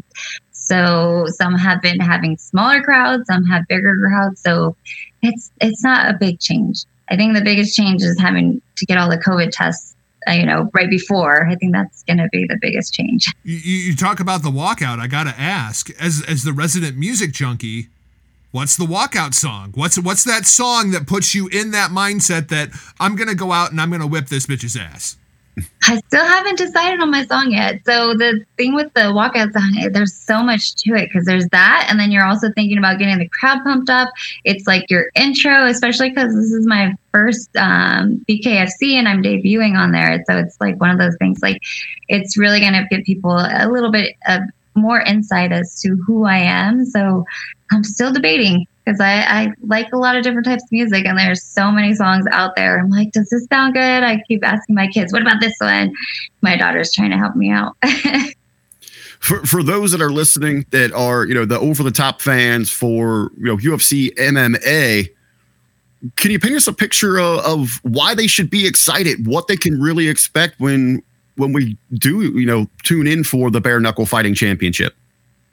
The one thing with bare knuckles is it's a lot of action. It's a lot of going forward, um, especially with who my opponent is. Um, we're both a little bit wild, so I think it's going to just a lot of action, all, a lot of set pace, and most of them end up pretty bloody. So I'm all. I, uh, those are those things where it, it's one of those crazy things, but I, I don't mind the blood. I'm like it. It gets you going. So it's a lot of action, and usually the fun things to watch, especially for the fights, are those people that are just right in front of each other, um, swinging it out, and that's how most of these events are. Uh, Jargo, do, do you have the uh, the breakdown there with the opponent and all that handy? Um, no, I don't. I, I, I was going to say you man. mentioned your opponent all there. this information up before Uh, we started. Uh, what is it, Miss Starland? Is that her name? yeah, Starling. Yeah. Sorry. But usually, a lot of things on her have her another last name of Jenkins. Um, yeah. That's where I got it. Aha! We had this whole research- conversation in the research, and it was like he's like, I don't think that's right, dude. And I was like, well, where the hell did Jenkins come from then? Yeah, I was like, I had to go look to find her. You have to look up a bunch of different names. So How much, how, how much of that actually plays into it? Like, how much film study is there inside of the fight game? So you want to study your opponent because there's always going to be things that people bring into it that are going to um, continue with that person, but you also want to see how they're progressing. So you know, you know they're not going to change that much if they fought maybe like a couple months ago. So if you see something from a couple months, you know that's probably how they're probably still going to go. And you're always going to learn things from every single fight that you do, win or lose. So it's always important to look and see what what they were doing on their last fight even their last couple. So it is a huge part of it. Well, we, we do know it's uh, bare knuckle fighting championship. It is the world's fastest growing sport. Uh, and they're going to be presenting Knuckle Mania. That's going to happen Friday, February 5th, 2021. You guys are going to be in action down in Florida, but it's going to be streaming around the globe and get it on pay per view. It's going to be available on FITE TV. Uh, start time for that is going to be 9 p.m. Eastern, 6 on the West Coast. We're, we're just a couple weeks away. I, I know you're excited. You're heavy into the training. You're you're making all the PR rounds. I say uh, just uh, thank you for your time. Uh, it, it's stopping by to, to share some tremendous insight with us. Yeah, thank you so much for having me. Charisa, how, how do people keep up with you when it comes to social media? How do they keep up with Bare Knuckle FC? Go ahead, hit all the plugs. So for me, I'm on Instagram. It's Charisa underscore sweetheart. Um, for uh, Twitter, it's going to be BKFC sweetheart. And then on um, Facebook, I have the actual Facebook page, which is Charisa Sigala MMA, as well as my personal, which is Charisa Nicole. And then um, for Bare Knuckles, the, best way to go is um, bareknuckle.tv.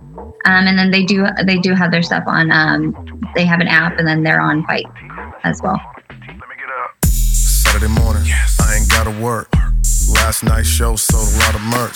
Bad bitch in my bed, so I ain't got a jerk. Forbes list caught me, so it's hard to make the dollar hurt.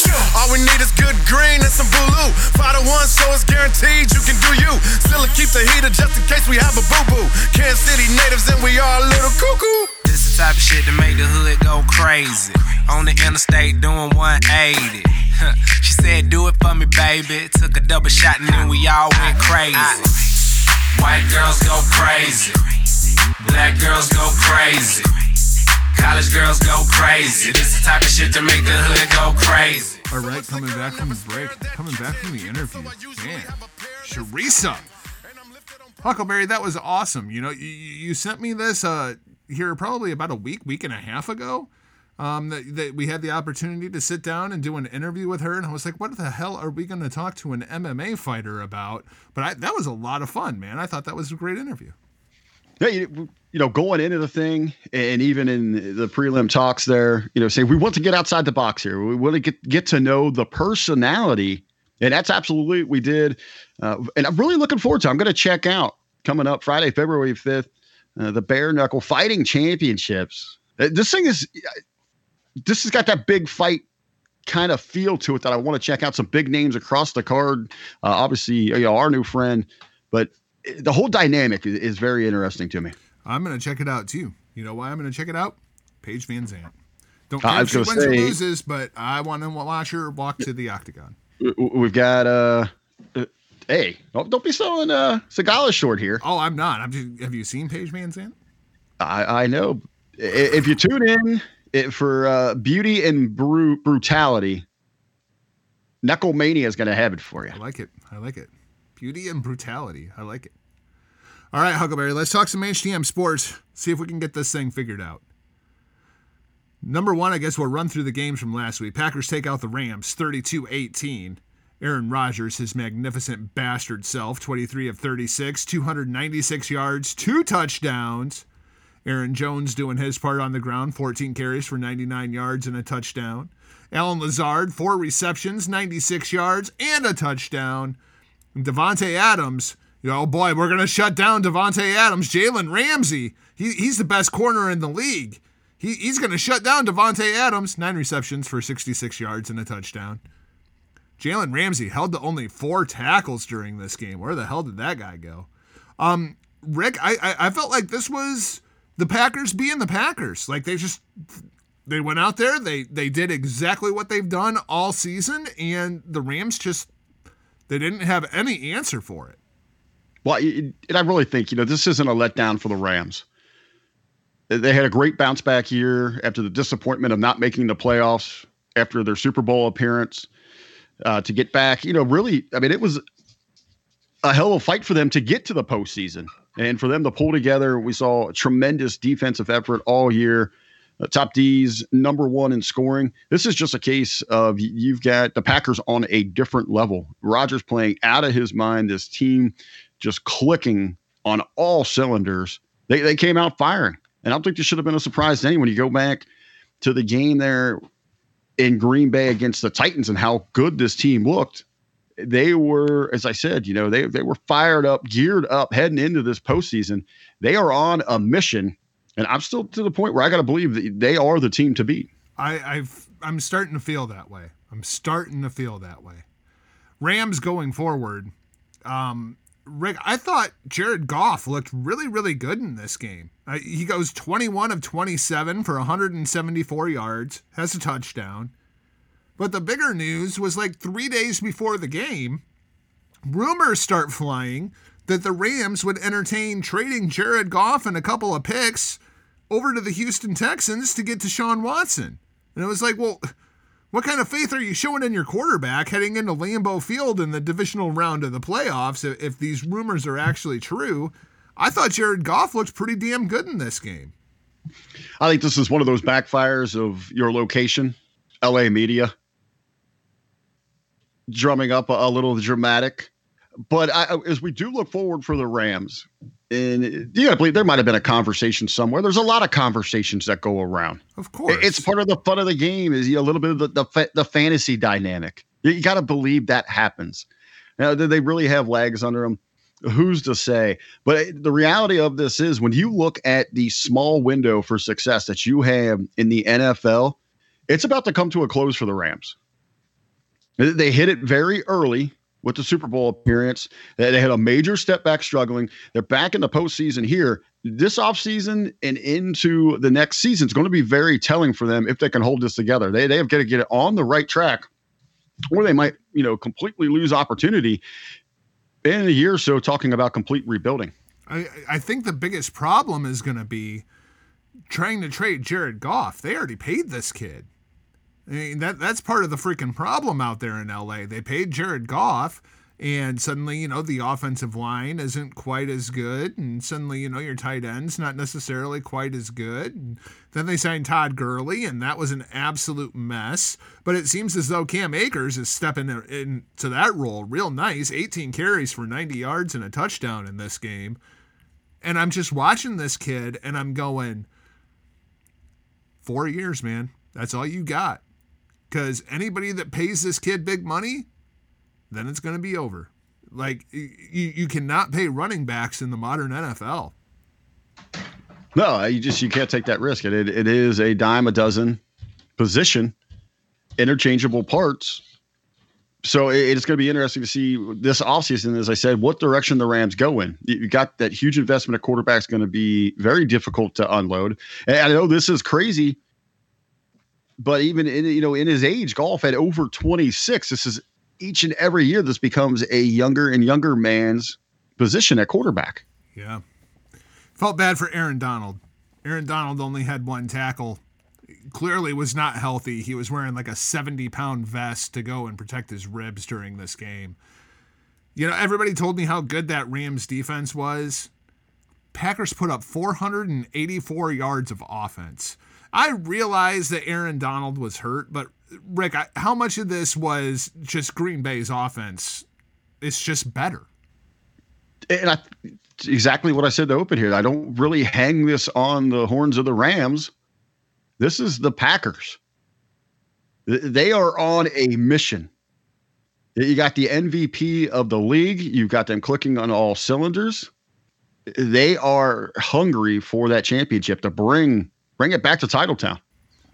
Bills knock out the Ravens, pun intended, 17 to 3. Buffalo heads to their first AFC championship game in 27 years. Josh Allen, 23 of 37 for 206 and a touchdown. Stefon Diggs, an absolute monster in this game. Eight receptions for 106 yards and that touchdown. Total yards, 220. The Buffalo Bills won a playoff game with 220 yards, 32 yards rushing.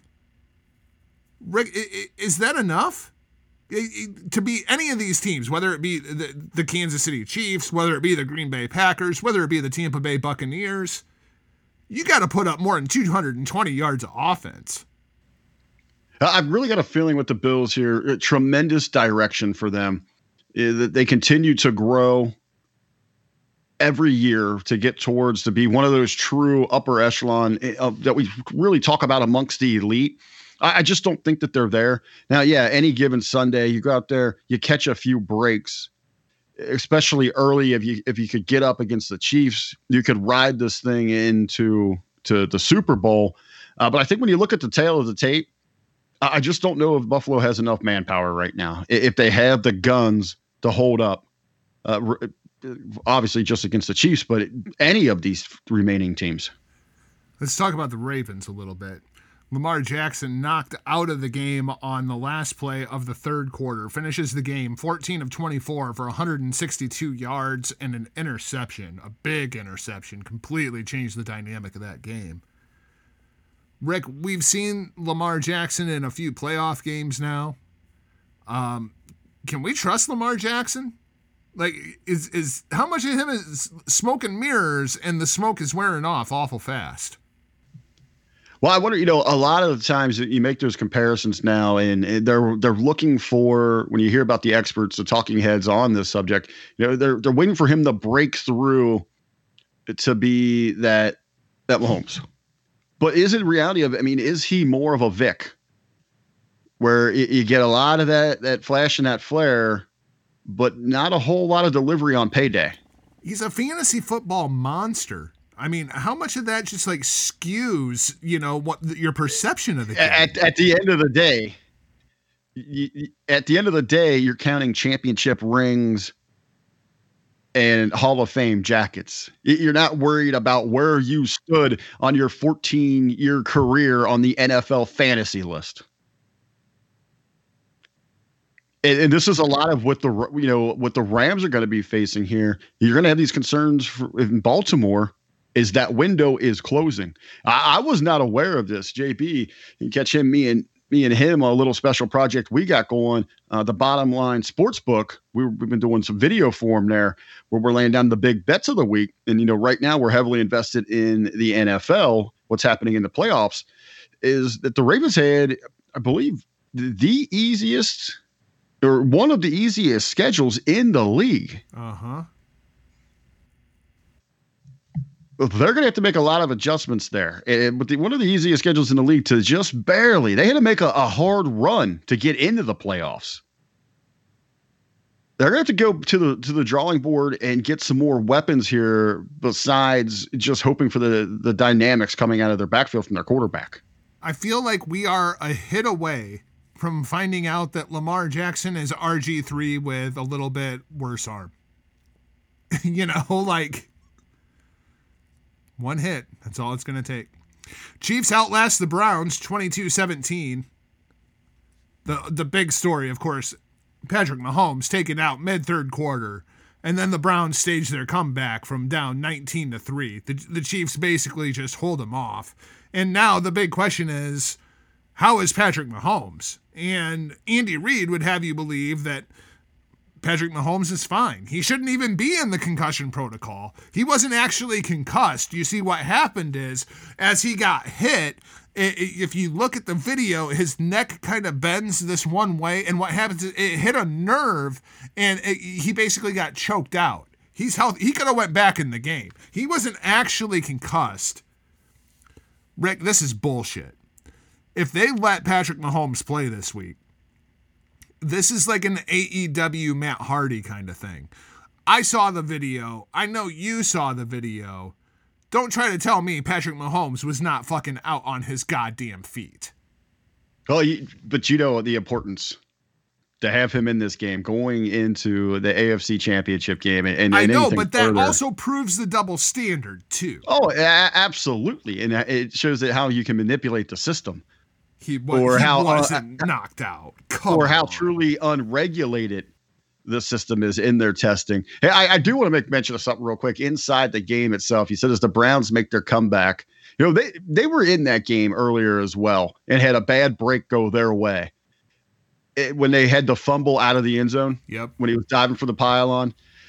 It, you know, it, and it was, and I know a lot of Browns fans immediately, oh, we no, you know, but you know, they were trying to make an argument against it. It, it was a fumble. You know, if it would have happened five yards earlier, it would have won out to one. The Browns would have been sitting. It was just one of those bad breaks inside of the game. Uh, so I, I do want to say, you know, as I did open, a tremendous effort. The the Browns backers, Cleveland, Northern Ohio, they're very proud of that team, and they're looking forward, you know, to what they can bring. But back to the point here, I, I think it is the bigger question. But so, what kind of answers would would you want from the NFL, Jargo, to be reassured that that they did go through quality procedure testing? I, I I just don't buy it. I mean, anybody that's going through the concussion protocol, best case scenario is typically like ten days. Like I, I, I they are rushing Patrick Mahomes through this protocol in order to get him to play in the game because it's the Sunday night, you know, feature game of the week. I hate the feature game. It's it's the freaking AFC Championship. Right, but I, what this I'm saying win or go home. It don't matter if you play this on Wednesday. No, I'm saying I'm saying it's the feature game because it's the the later of the two games. It's the game in prime time. The NFC Championship is in the afternoon. The AFC Championship is the premier game. It's got the Sunday night slot. Jeez. Trying to make me out to be an AFC hater. Man. I was going to put over Baker Mayfield and how good I thought he looked in this game. 23 Well, no, of I- I- 37, but now I, like I, I don't care where they play this, when they play us. It, it's it's the AFC Championship game. The, the stakes don't get any higher. That they're gonna run out. They're gonna run out their their all star, the the face of the franchise, unless really the league steps in and says no, you can't. Make it happen, Goodell. I'm just saying. I want to see the Chad Henne game. You you think you think that any way Goodell has the balls to step up and challenge this? Nope. Zero. And, and- and, you know, you, you bring up, and I do get what you're saying, Jargo, the importance, the, the greater emphasis because of the time slot, because of the the viewership, the premium advertising. So you're going to have all that pressure from networks, Oh, all that from sponsors. Yep. I, I, I'm sure that, that Jake from State Farm rubbed some dirt on it, slapped him on the ass, and told him to get out there. Fantastic. Fantastic. Let's talk about the, the main event of the weekend. Rick, it's really, really hard to beat the same team three times.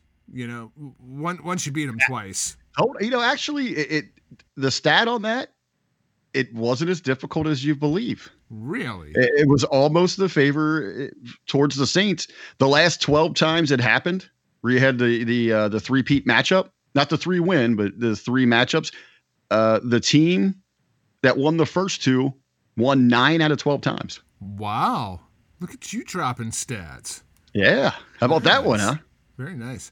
Tampa Bay takes out Drew Brees and the Saints, thirty to twenty, and and this was really the Saints turned the ball over four times. You, you can't do that against Tom Brady. Tom Brady turns those four turnovers into three touchdowns. Um, it- there there's two big conversations going on here. Number one was this Drew Brees' final game. He goes 19 of 34 for 134 yards, has three interceptions. It, it didn't look like he could throw the ball more than 12 yards down the field at any given point in time. Rick, this was kind of sad to watch. Um, I I've always been a fan of Drew Brees. I respect the hell out of that kid. I, going all the way back to when he was at Purdue. Um, I've been following Drew Brees' career for a long time. I hate to see it end this way, but unfortunately, it seems to end this way much more than it ends with, you know, Elway walking off with the Lombardi trophy. Uh, absolutely. You know, just watching the thing, it, it, you couldn't help but become, you know, overcome with emotion, especially for, you know, someone that, that grew, that is kind of grown with, with Brees through college and in, into his professional career and everything that he's really had to overcome. You, you talk about one of those great underdog stories in sports. It- it's Drew Brees. And now, if that was the last hurrah, whatever the case might be, you know, he'll he'll always be enshrined there when you look at the all the records that he's been able to compile, and he's going to be a surefire, you know, first ballot Hall of Fame Hall of Famer. Thankfully, he did have that championship, and it just speaks to how difficult it is to win a championship in any of these major sports. Let's let, let's talk about the other big story for the Saints. Jameis fucking Winston. Did you see that fucking bomb? 56 goddamn yards, man. 56 like it was nothing. Just pew. Jameis fucking Winston. Touchdown, baby. Hey, guy, and, and coming this offseason, brand new to the Hameen Media Group platform, it's Jargo and Winston. Yes, he's he has been pimping, he has been promoting, pimping for and- and Winston. now, and now he's getting his own show with him. It's Jargo and Winston coming to the Hameen Media Group platform. Fucking A, dude. 56 fucking yards. It's the 30 and 30 podcast. God 30 TDs, damn. 30 interceptions, 56 yard bombs. Jargo Jameis Winston. fucking Winston. Jargo and Jameis. Jargo and Jameis. Fucking Mitchell Trubisky has a fucking job, and Jameis Winston can't get any fucking playing time. Kiss my fucking ass. Let's talk about the let- let's talk about the other team, the team that actually won, the Tampa Bay Buccaneers. That's right, not Tampa, Tampa. Tom Brady's 14th trip to a championship game, first in the NFC, of course. Uh, Rick, by all accounts, Tom Brady's had a bit of a down season. It's been it's been been kind of a down year for Tommy Terrific. Here here's what constitutes a bad Brady year. 65.7% completion percentage. That's actually higher than his career average of 64. 4,633 yards, 40 touchdowns, a rating of 102.2. He did throw 12 interceptions, to be fair, but 40 touchdowns. Rick, that's a bad year for Tom Brady. Really? Like that that that reads like an MVP season if it's not for Aaron Rodgers. I do want to laugh at it with you, and and not because you love your stats. You always got them numbers for us. I think when you really judge this, is, you know, what did he mean for that franchise? I mean, he really brought in and installed a completely new culture, Absolutely. a, a championship mentality. And you did have that transition where it, it, it took a little bit. Okay, how do we gel together?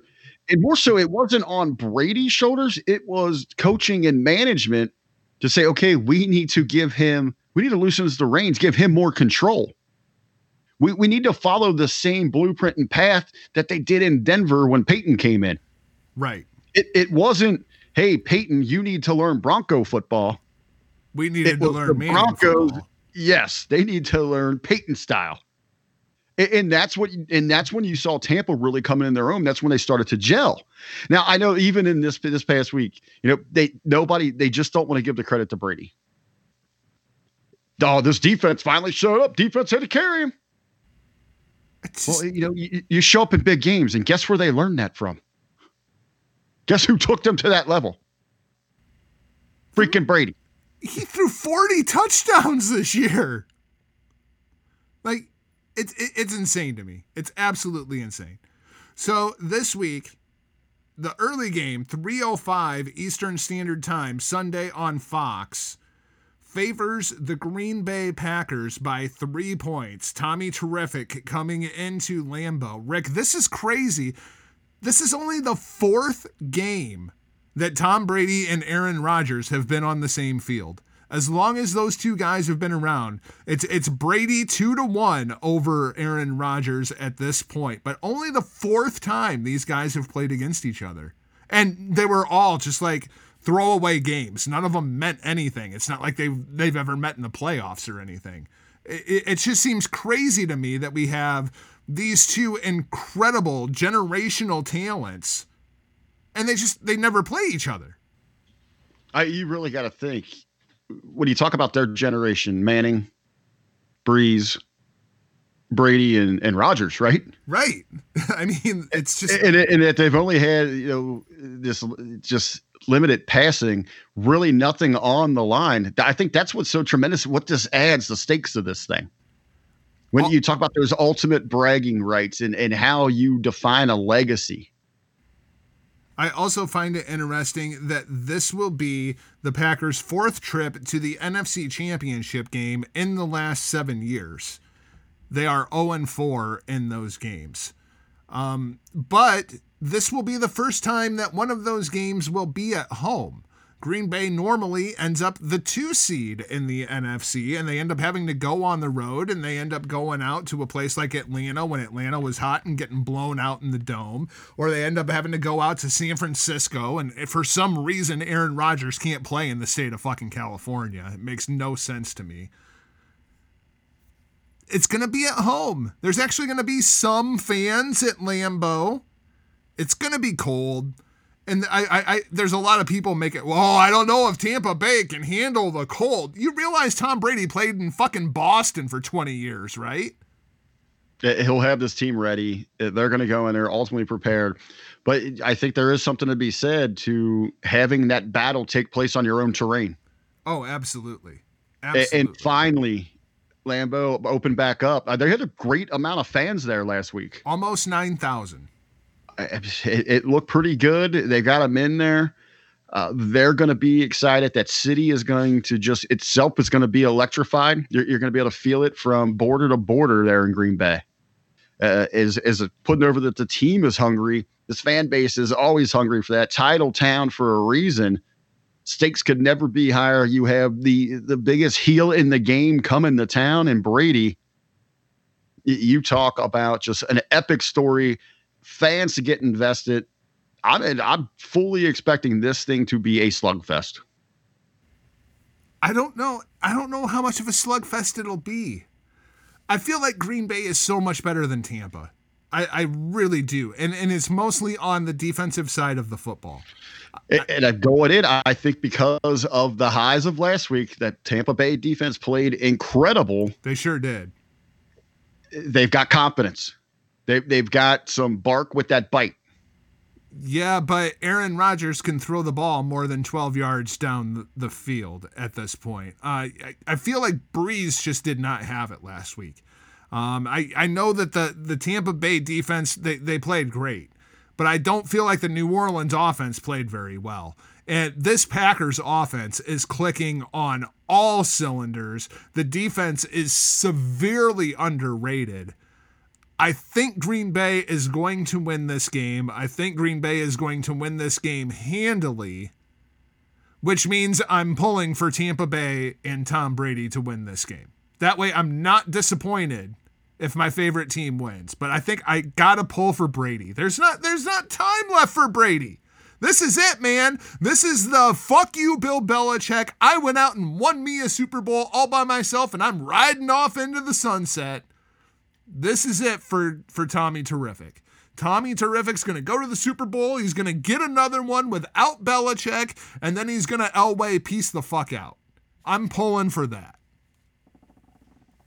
Where okay, you you have this incredible story riding off into the sunset for Tom Brady. Goat gonna go. Where where does that leave Aaron Rodgers? I have no fucking idea.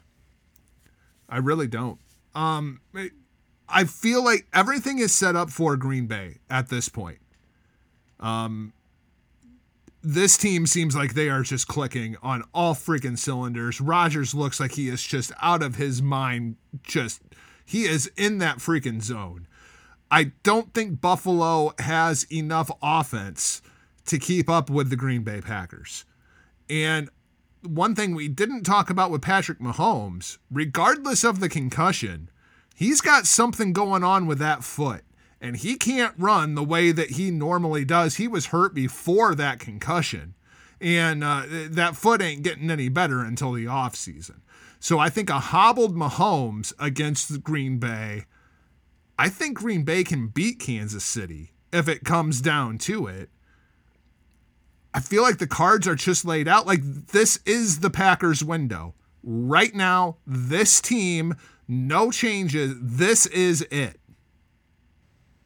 I agree wholeheartedly with you, Jago, and, and I think we we have you know kept this conversation about Drew Brees. What is going through his head? What's he processing?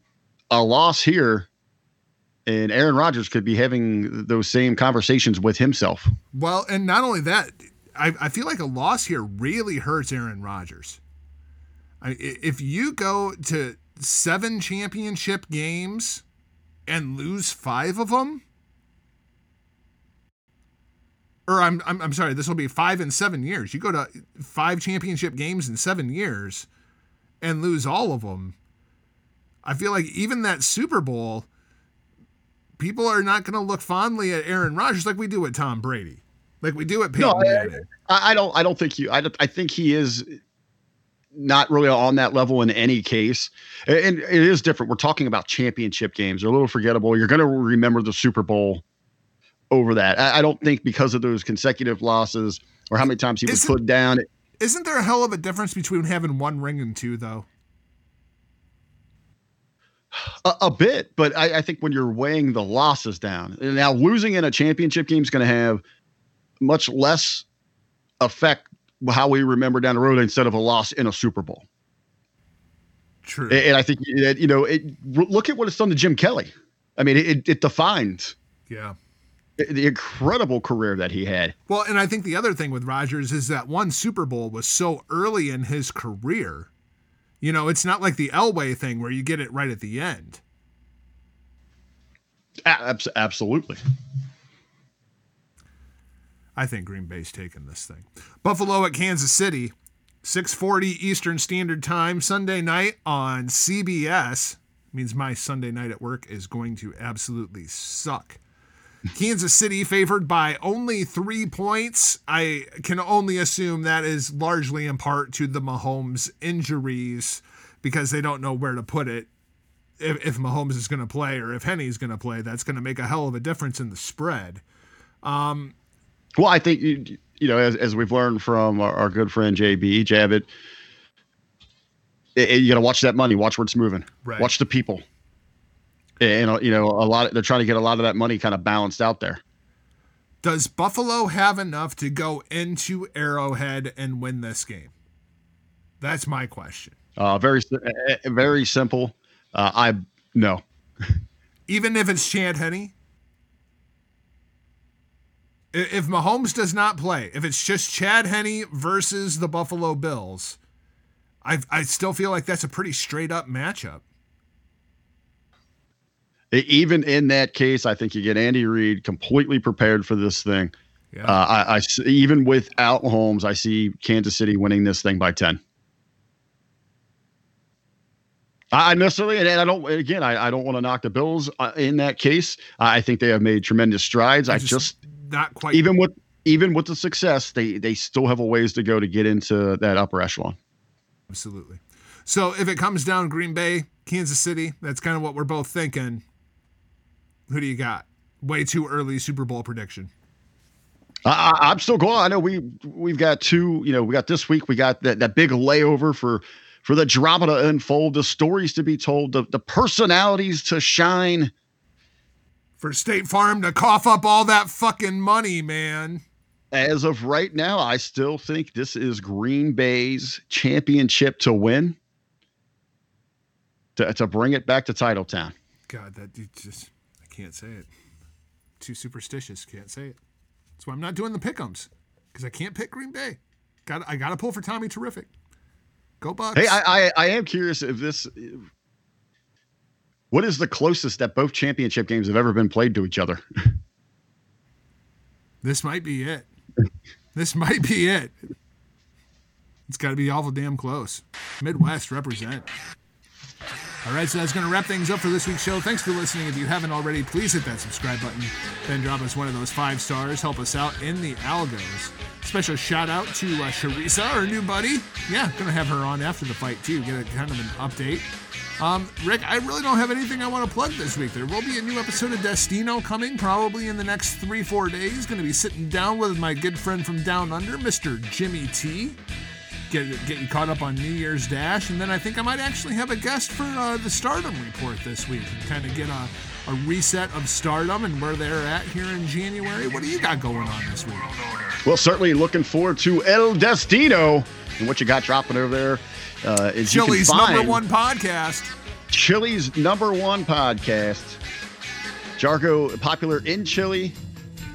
Chile just popular with RBV. But yeah, you can find Destino over on the Hameen Media Group affiliate platform. All the great content going on over there. We got we got Star Wars, we got Star Trek, we we got Horror Junkyard, we got the right of all sucking good times. We got the, the War on Morons. Of course, you can find us there, the Hitting the Marks podcast. And then for that core content with the Hameen Media Group, it is over at hackerhameen.podbean.com. And of course, that's uh, the Locker Room series, all the reviews, the, the Conspiracy Horsemen, so much more. The Infinite Fringe. Uh, We got it going on. We, we got our hands in a little bit of everything. Again, the affiliates at hameenmediagroup.podbean.com, the core content at hackerhameen at podbean.com. And of course, all of, now of our partners, you got Stevie Ray TV, you, got the Hustler, Rip Rogers. We're, getting ready to launch the Big Vito brand. We got a, a little bit more. I'm going to jump into an announcement I'm involved with. We have got, you would not believe the names that have been contacting us, want to get on board. So you're going to stay on top of everything with the Hameen Media Group. Check, you know, keep up across social media at the Hameen Media Group. Moves up on Facebook in the live discussion group, the Hameen Media discussion group. Or, hey, you just get it as we share it from me, Jargo. Uh, you get me on social media at the real RBV. Oh, and guess what comes next week, Jargo? What's next week? RBV eats out Cincinnati Wing Week. I'm looking forward to this. It's going to be a fun edition of uh, RBV Fitness next week. We will talk to you then. For now, we're off like a prom dress. See ya. Point your fingers. Label me. I don't give a. F- I'll be your bad guy.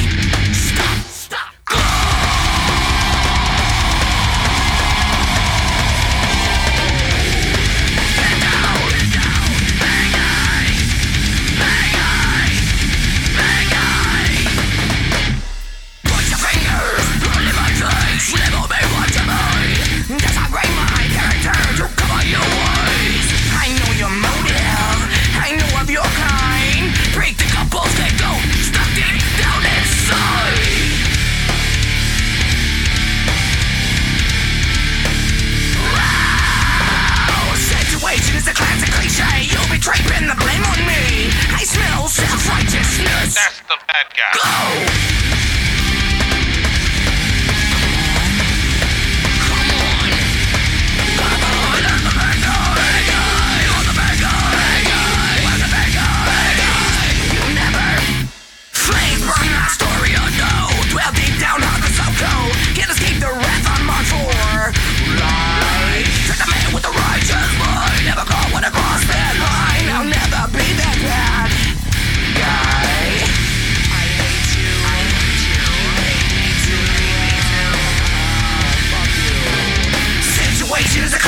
Jay, you'll Pin the blame on me. I smell self-righteousness. That's the bad guy. Go!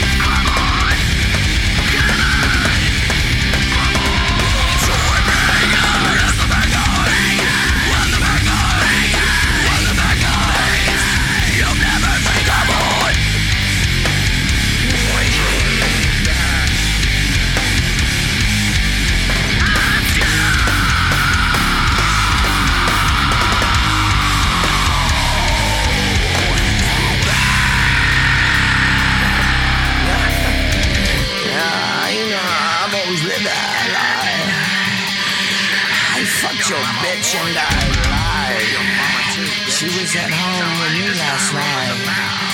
I'll be your bad guy.